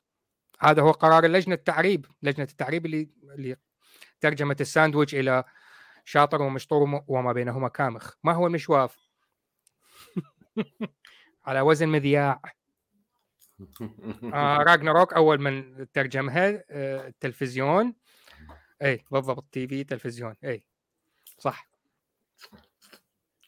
المرئي؟ لا, لا حبيبي لا, لا. هو المشواف كان اسمه مشواف. آه رسل أنت صغير. ثاني أنت رسل صغير. ثاني الرائي. ها اي الرائي. اي الرائي. اشتبه الأمر على رسل وكتب المرئي. اي هو كان الرائي, الرائي. صح. لا لا مش مرأة رائي مرنات. مرنات كمان. مرناتها كانت موجودة؟ لا هي فاتتني. الرائي. الرائي مرنات. أذكرها صح. المشواف رائي والمشواف صح. لكن ماذا كان تقبل المجتمع لها؟ المجتمع تقبلها بطريقة مثل ما تقبلنا آه، جماعة آه، لغة الضراط إحنا تقبلناهم بطريقة ضراطيه جدا واستهزأنا بهم وضحكنا عليهم وانتهوا. فاللغة الإنجليزية عندما يتم اكتشاف شيء جديد ويتم اختراع آه، كلمة له المجتمع اللي يخترعها العامة تخترع الكلمة. لذلك عندك the Oxford Dictionary قاموس أوكسفورد يتم إضافة كلمات له كل سنة كلمات جديدة. مش علماء النحو الإنجليزي يكتشفون هاي الكلمات ويضيفوها لقاموس أوكسفورد. لا أهل الاختصاص يسمعون المجتمع ماذا يقول ويأخذون هذه الكلمات ويضيفوها. Komm hier bitte zum Deutschland تعال عنا على ألمانيا حبيبي تعال. الكلمات والمصطلحات يا حبيبي. شوفوا أنتم لغتين بالعالم أني أتمنى أتعلمها بسبب هذا الموضوع. لغة ال Welsh أهل ويلز واللغة الألمانية.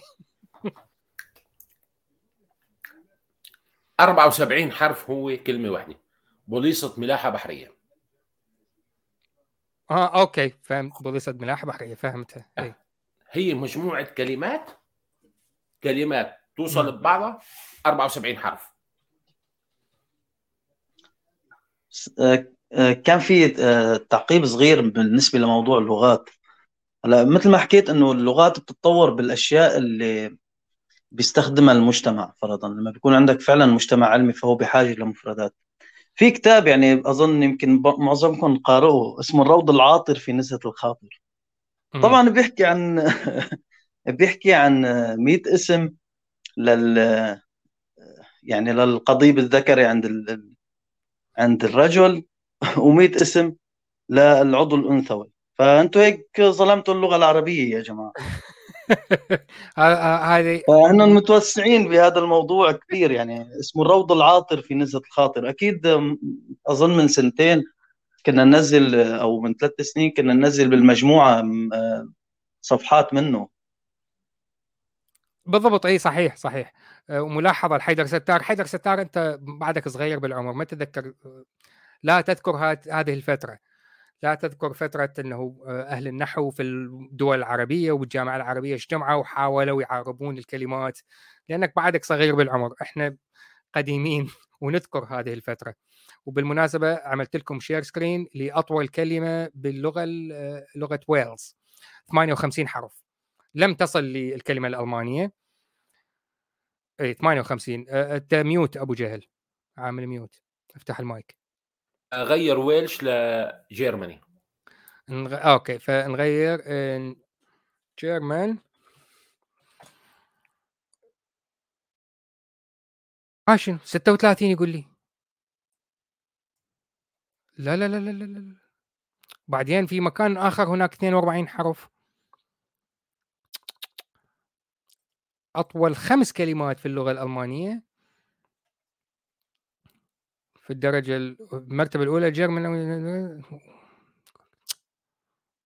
نريد الكلمات يا ناس. آه اهي 65 حرف. 65 حرف أطول كلمة. اللي هي معنى اللي هي الكلمة معناها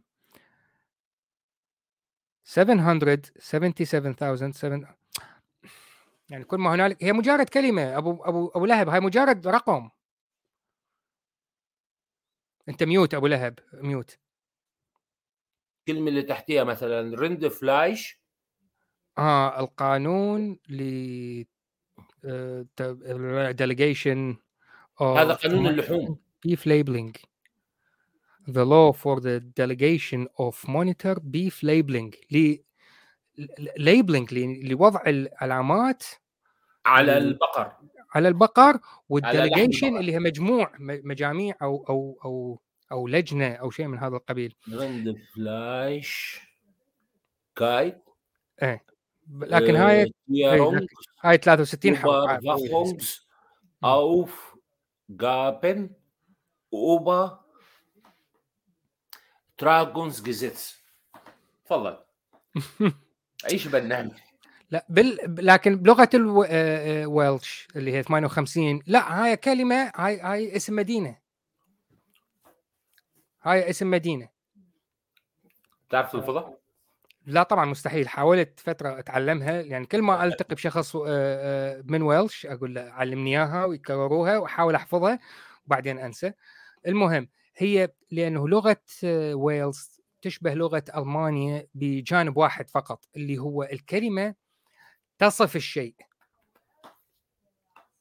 فهذه المدينة بمرور الزمن عندما تقول المدينة التي هي خلف الجبل وبعدها هناك وادي وقبل أن تصل يوجد جسر.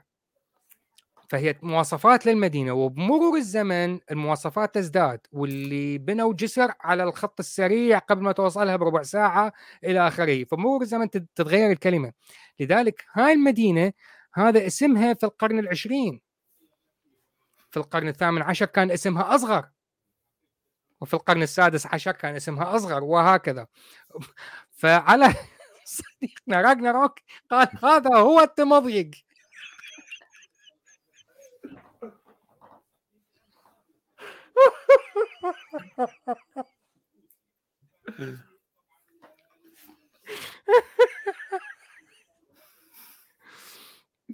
آه بين الحرف الأول والأخير ميل كامل هي كلمة سمايل وهي أطول كلمة بالإنجليزي. هاي هاي نكتة لغوية معروفة عندنا باللغة الإنجليزية. شكرا أستاذ فكري. صحيح. آه، أضطر أستأذن منكم 90 ثانية أخرى. فعادي. لغات البلدان تختلف كل ما عم تتطور الثقافي وتتنوع الثقافي ما بين الشعوب وما بين البلدان عم بتقل المست... عم بتقل مفردات اللغة بكل لغات العالم. يعني مثلا حاليا بألمانيا في كثير كلمات ما عاد يستخدموها الألمان. بالإنجليزي نفس الشيء. بالفرنسي بالعربي. الناس عم تبحث عن أسهل طريقة لتوصيل الفكرة بأقل عبارات وأقل كلمات. صرنا يعني عصر السرعة. أنا هيك بتصور ما بعرف. إذا حدا عنده تصور ثاني ممكن.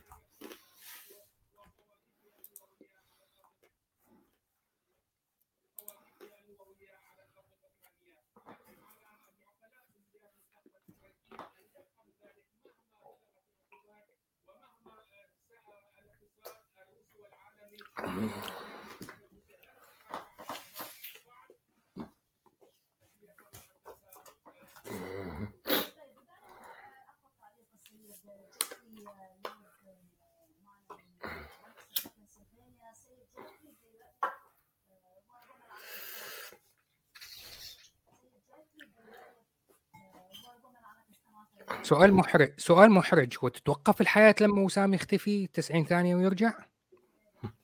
أنا بدي ادخن وبدي أشرب وبدي أحكي مع بعض حرام كثير. آه آه صح. إيه، أكيد. لا طبعا.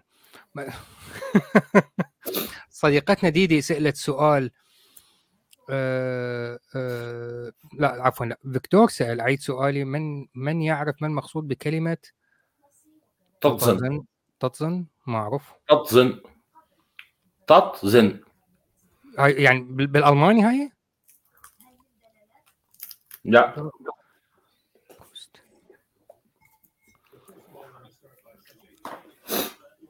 فيكتور يعني إنت ألماني وتطزن ما ما أعرف أنا ما أدري. على ذكر المفارقات باللغة باللغات ال- آه، باللغة الجايليك اللي هي شمال آه، يعني لغة أهل اسكتلندا شمال أيرلندا الأصليين كانت لغة الجايليك. بلغة الجايليك كلمة بحيرة تترجم إلى لوخ لخ. لوخ بالضبط. كلمة ألمانية. فإذا سامعين لوخ ناس. وحش.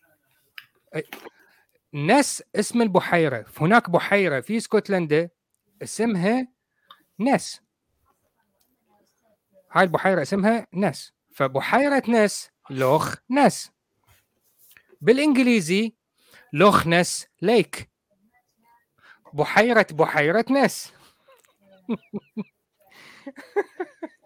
فتجد كل البحيرات الموجودة في اسكتلندا اسمها لوخ كذا لوخ ناس لوخ ليمون لوخ إلى آخره إلى آخره. وتفتح جوجل تقرأ مكتوب لوخ ناس Lake. ذكرتني بنكتة قديمة يعني أيام لما كنت بالعراق طلع كان عندنا برنامج بريطاني اسمه بول دانييلز شخص هو ساحر إلى أو يعني استعراضي اسمه بول دانييلز فالبرنامج اسمه بول دانييلز show استعراض بول دانييلز فتظهر المقدمة العراقية وتقول نقدم لكم برنامج استعراض بول دانييلز show يعني يعني م- مراهق يعني لسه بنتعلم إنجليزي عرفتها يعني هذا برنامج استعراض استعراض بول دانييلز نفس الشيء. فأغلب البحيرات في اسكتلندا اسمها بحيره بحيرة كذا. كلها. نرجع الموضوع تطزن اللي هو طرحها آه، صديقنا دكتور واختفى. تطزن لا هاي كلمة ويحلف بالعباس إنه كلمة عربية. واتضح إنه تطزن هي تعريب للدراجة النارية. يعني من نفس اللي عربوا الساندويتش اللي هي شاطر ومشطور وما بينهما كامخ والتلفزيون صار مشواف. هم نفسهم عربوا الدراجة النارية إلى تطزن مع أنه هي ال motorcycle دراجة نارية تعريبتها دراجة نارية. رجعوا لا هذا نارية. تعريف آه، وصفي. لأنه الدراجة النارية بتشغلها طط طط طط طط زن. طط زن. ما أبلغ. بالمناسبة كل آه، جهاز الميكروويف فرن الميكروويف باللغة ال- آه، بلغة ال Welsh. شو اسمه؟ الميكروويف فرن الميكروويف بالو... بال Welsh. وال Welsh هي لغة وصفية. شو يسموه؟ يسموه لا. ميكرودون؟ ميكرودون إيه. خلي أعمل share مرة أخرى. آه، عندنا اسمه مايكروفيلا لا لا لا ميكرودون. يجب أن يكون ميكرودون. Microdon. ميكرودون مايكرودون ليش بيحكوا مناخيرهم أهل Welsh؟ لا لا هذا الكمبيوتر هو بيتكلم okay مايكرودون مايكرودون ليش؟ لأنه الميكروويف بعد أن تنتهي فترة العمله يعمل إيش؟ دن دن بالضبط فلذلك لما رادوا يترجمون للويلز واخترعوا له كلمه هو مايكروويف ويعمل دون سموه مايكرو دون آه. آه، هي لو أجيب واحد مواليد 2000 وقاعدة ويا شايب هو لو أتينا بشخص من مواليد بعد الألفينات ويجلس مع شخص فلاح آه، كبير العمر من قرية هذا بالمناسبة هذا كلام كامران في التعليقات متأكد إنه لن يفهم أكثر الكثير من كلامه لأن من الممكن مثلا أن يحدثه عن أدوات أو عادات أو أمور اختفت عن الواقع الحديث. صحيح بالضبط. وبالمناسبه يعني عندي منا... موقف مشابه لهذا حنهي به الحلقة لاحقا. صديقنا الأستاذ فكري يقول عم وسام هناك عادة عند الإنجليز تجنني. هناك عادة عند الإنجليز تجنني. الكلمة التي تنتهي بآر يلفظوها آ. بينما الكلمات التي تنتهي ب A يضيفون لها R لفظا. سيد أست... سيد فكري هذا الموضوع يعتمد على. في أي مكان من إنجلترا أنت تتكلم. فهذا ال R عند أهل ليفربول يتحول إلى شيء آخر. وال K عند أهل ليفربول تتحول إلى خ. وإذا كنت من المثقفين جدا ودرست في مدارس داخلية مثلا أحيانا الش تتحول إلى س. مثلا assurances وهي التأكيدات أو ما يمكن إثباته آه، إلى آخره من المعاني. Assurances. فقط لأنك درست في مدرسة داخلية آه، يتخرج منها رؤساء الوزراء. ف يعني إيه هي فعلا مزعجة ومخارج الحروف تختلف من مكان لآخر. نرجع إلى اختلاف البيئه يعني اختلاف الثقافات وما يمكن الاقتناع به. ذكرني ذكرني هذا التعليق بفترة زمنية عندما آه، خدمت في الجيش العراقي. ف فجأة يعني أنا دفعت يعني أقولها صراحة دفعت رشوة بعد تخرجي من الجامعة دفعت رشوة كي لا يتم تجنيدي والذهاب بي لمكان بعيد. لكن الرشوة لم تنفع. وفجأة وجدت نفسي في مكان آه، في أقصى الجنوب الشرقي من العراق على الحدود العراقية الإيرانية في محافظة ميسان آه، أو ما يعرف بالعمارة. على الحدود مع إيران آنذاك. آه، فاضطريت إنه أدفع رسميا ندفع مبلغ هائل من المال لكي نستثنى من الجيش، لكن هذا لم يمنع إنه أنا بقيت شهرين أختم بالجيش. فاثناء محاولتي لإكمال أوراقي الرسمية كي يعني أغادر هاي دفعت هذا المبلغ الهائل فجالس أمام مكتب الضابط وهو في مكان يعني آنذاك لم ت... لم يكن هناك شيء اسمه تصوير فوتوغراف آه... تصوير رقمي كاميرا digital. ما كان موجود. ما كان هناك تصوير أصلا لأن صحراء وصحراء أنا جالس في الأرض أنتظر أمر الضابط. غرفة الضابط يظهر ويوقع على أمر الإفراج. وأنا ألعب في الأرض أرض الصحراء وأجد هناك صدف بحري كائنات بحرية تحت التربة وأنا في الصحراء. عندها تذكرت إنه كل هذه الأرض وعينك ما مدت. As far as the eye can see. هاي كانت أهوار. لكن جففها صدام حسين أثناء الحرب مع إيران. فماتت كل هذه الكائنات الحية وكل هاي البيئة الطبيعية كلها اختفت من الوجود. ما علينا المهم. وأنا جالس أنتظر آه الضابط يحن علي ويوقع على ورقة. كنت أتكلم مع المراسل الضابط وهو بين قوسين يعني تقريبا هو الخادم الشخصي لهذا الضابط أحد الجنود. لا أعرف ولا أذكر كيف الحوار اللي بيننا وصل لهذه المرحلة. فتحول الكلام إلى آه، لباس النساء وماذا يرتدون والحشمة فكان كلامه يشبه كلام الكثير من المسلمين اللي موجودين بمجموعاتنا الآن يعني اللي هي الغير محجبة يعني غير شريفة أو أهلها أو أبيها أو عمها أو أو أو لا يمتلكون من الرجولة الكافية. هذا الكلام في جنوب شرق العراق بعيد كل البعد عن المدن الكبيرة. فقلت له يعني أنت هل زرت بغداد سابقا؟ ما هو أقرب شيء وصلت له لبغداد؟ فقال لي جراج بغداد. فسالته ما هو جراج بغداد؟ هل تقصد؟ فعدت له المراكز الرئيسية داخل بغداد للنقل العام اي اي أي جراج من هذه الجراجات تقصد فهو جراج بغداد واحد. فاتضح يقصد إنه يقصد المركز الرئيسي للنقل في مدينة العمارة في جنوب شرق العراق التي عادة يستخدمها الناس للذهاب إلى بغداد ويسمى جراج بغداد. okay فأقرب شيء لك لبغداد هو كان في مدينة المحافظة نفسها. جيد جدا. شوف حبيبي هل شاهدت هذا المسلسل المدبلج؟ وكان آنذاك يوجد مسلسل من يعني من أمريكا اللاتينية. لا تقول لي كاساندرا. هو هذا. هو هذا. أنا ذاك كان يوجد هذا كاساندرا المسلسل المدبلج اللاتيني. أنت شايف كاساندرا؟ قال لي إيه. قلت له بالضبط. عادة نساء بغداد في الأماكن المحترمة في بغداد هذا هو شكلهم. ويطلعون للشارع بهذا الشكل وللأسواق هذا شكلهم. فما كان رد فعل هذا الشاب المسكين الجندي الذي يعمل حقيقة لا لا لا, لا بالعكس. هو حقيقة وظيفته في الحياة هو كان خادم. مراسل الضابط هو خادم. هو خادم للضابط العسكري.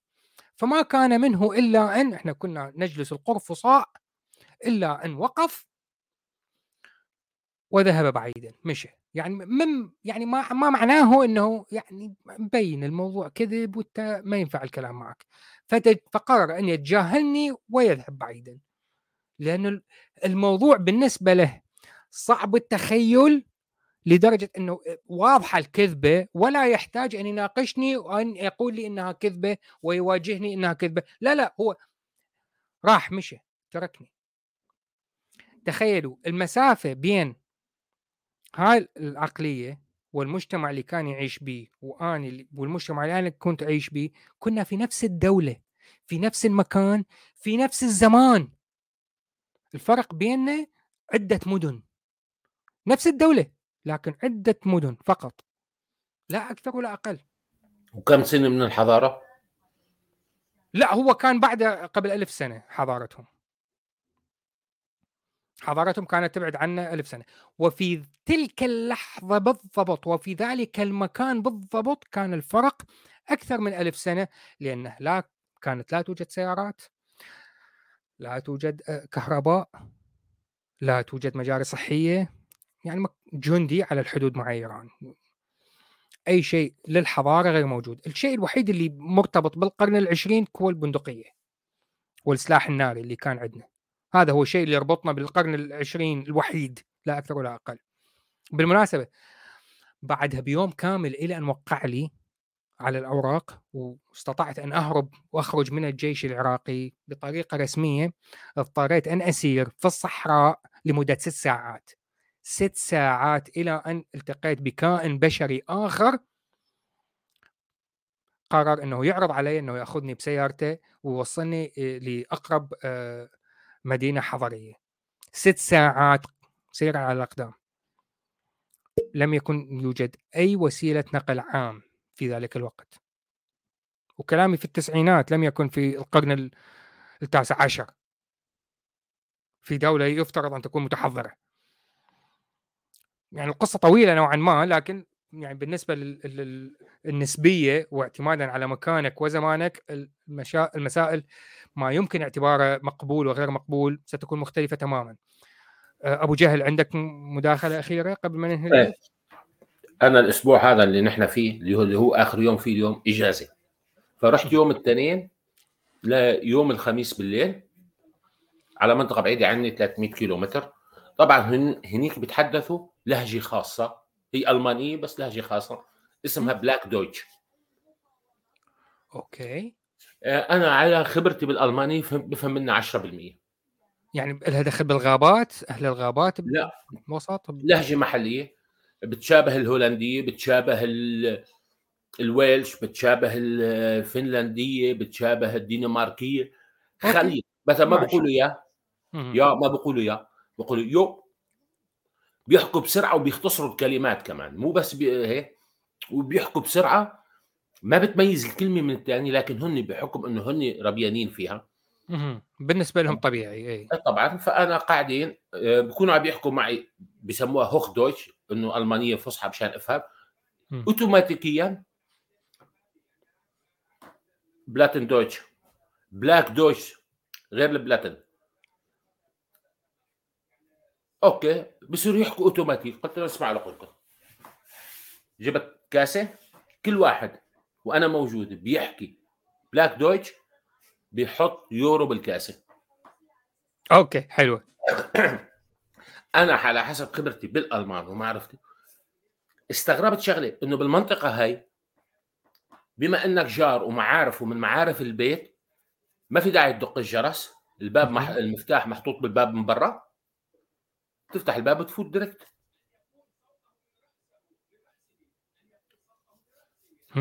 إيه إيه إيه إيه إيه بتفتح الباب وبتفوت على البيت. ع- طبعا آه، نحن كنا أغلب القاعدة بالمطبخ غرفة كبيرة وفي صالون وطاولة. نكون قاعدين بالمطبخ بنفتح الباب وبفوت واحد. ناس طيبين أو يا خال؟ بجد طيبين لدرجة مش عادية. منه هذا بفوت على البيت ديركت شوي اجى واحد ثاني واحد ثالث واحد رابع. واحد من سنتين مو جاي لعندهم اجى بيفتح الباب بفوت. أنا استغربت طيب. عاداتهم نفس الألمان نفس الشعب بس عندهم أشياء ما بتمثل الشعب الألماني بصله هم. مناطقهم غير. درجة الحرارة ناقصة ثلاثة الشباب تي شيرت أنا تي شيرت وكنزه قبة خنق وجاكيت فيها فرو من جوا وعبر جوف ولابس كفوف نفس الشيء. عندهم شغلات بعدهم محتفظين فيها وبيشتغلوا بيستعملوا آلات قديمة جدا. بقول لك لا هي أحسن. هي أحسن. وعندهم أشياء غاية في التكنولوجيا. يعني قمة التناقض من جهة ومن جهة. بده ينشر خشبة ما بينشرها بمنشاره الكهرباء. عارفها شايفها شي مرة المنشاره ال- هذا تبع نفرين رايح جاي. بالضبط. آه. ما بينشر الشجر غير فيها. ناس طيبين أو يا خال. عندهم كلمات ما بت... ما بتسمعها بالألماني. هم. بأي بلد هذا الشيء موجود وسام؟ بس آه مش؟ في, في الامريك عند الأمريكان.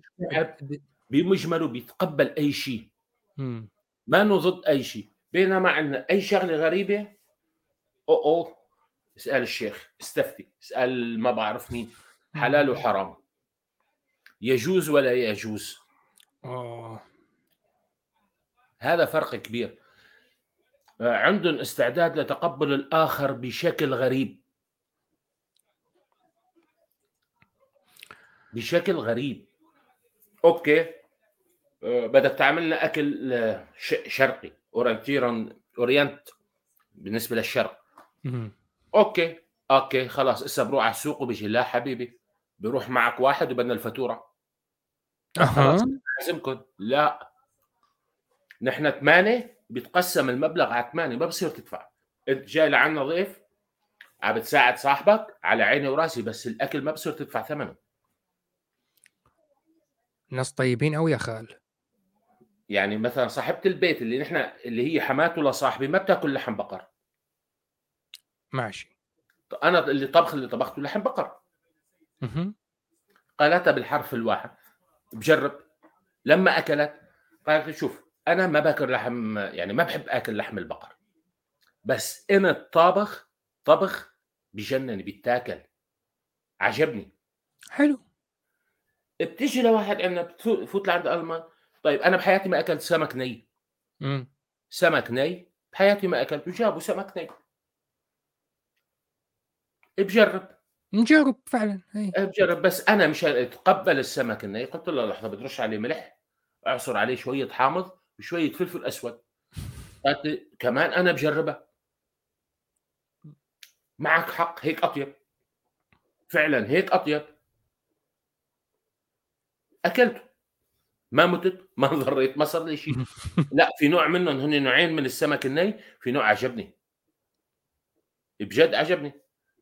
طيب. بصراحه أنا أنا جربت الكثير من الأشياء اللي اللي هي تعتبر غريبة القليل يعجبني لكن نجرب إحنا نجرب ما, ما, ما نبتعد عن أشياء. المهم اي الفكرة ما بيقبل يجربها. سمك ني؟ ما بيقبل يجربه. اي ني. كيف بدي أكل ني.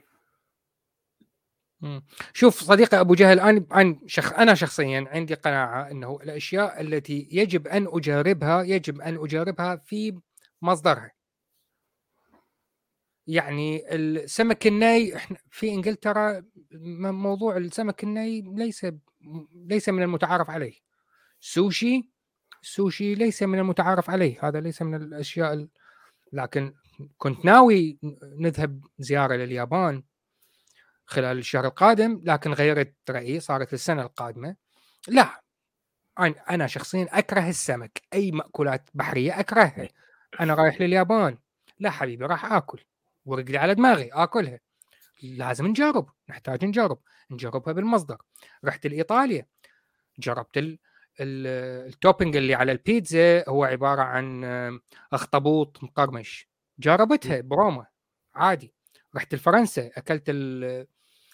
شو اسمه هاي الزواحف شو اسمه snail جراد؟ لا لا السنيل ال... ال... ال... شو اسمه هذا الكائن الهلامي اللي عنده قوقعة؟ سيدي عمر تعرف؟ الحلزون شكرا جزيلا. حلزون أكلته عادي. أكلت الحلزون كان مقزز جدا مع الثوم والصلصات الخضراء اللي معاه لكن كان مقزز. جربته. جربت أرجل الضفدع في باريس.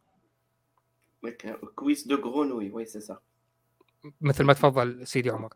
ما مقبول لكن مش لم يكن شيء أستلذ أرجع أتمنى أرجع لباريس وأذوق طعمه مرة ثانية لكن كان مقبول. ما علينا. فالأشياء الغريبة يعني نجربها ما عندنا مشكلة. أحلى شيء في مثل عند الليبيين آه، بقول لك اللي ما تقتلك سمنك. هذا فعلا مثل مغاربي. ما قتلتك تسمنك حتى عند الليبيين أنا عشت فترة طويلة سيدي عمر بليبيا وهي كنت آه، سمعته بليبيا. إحنا كنا شعب واحد ليبيا تونس الجزائر والمغرب شعب واحد. أتمنى. الكل يتمنى سيدي الكريم الكل يتمنى. آه... بالضبط باللهجة العراقية نقول زلانطح هو هو هو وهو الحلزون بالفصحى. بالعراقي نقول زلانطح صحيح. آه أي. فالمهم فبالنسبة للأكلات واللهجات وما أعرف إيش إلى آخره آه المسافر حول العالم يحتاج يجارب الغريب ولا يرفض لمجرد الرفض ولا يفعل مثل ما يفعل ابني الأصغر إنه فكرة هذه الأكلة غير معجب أنا لا تعجبني اذا لن آكلها وهذا ابني الصغير فاسي إيتر فأخذنا منه تعهد إنه السنة القادمة عندما نذهب لليابان سيأكل كل ما يقدم له. سواء أعجبه أم لم يعجبه مثل ما يفعل أباه.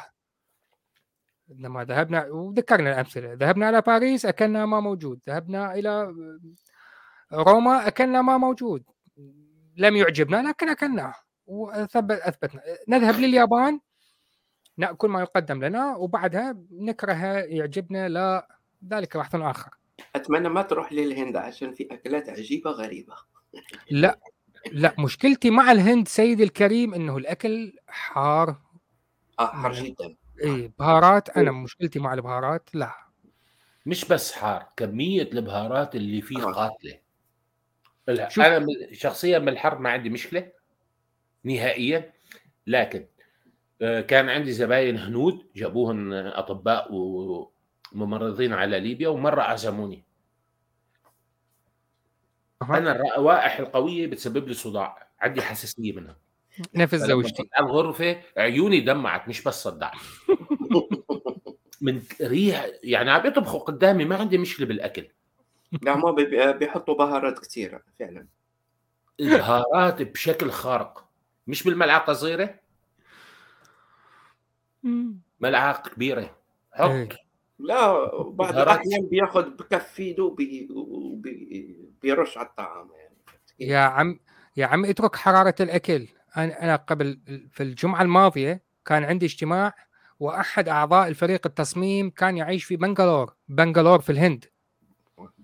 وبسبب فرق التوقيت الاجتماع في توقيت حسب توقيتي في بداية النهار يعني كان عندنا في الساعة الثامنة صباحا وهو كان عنده بنهايه 12 العمل بنهايه العمل. آه.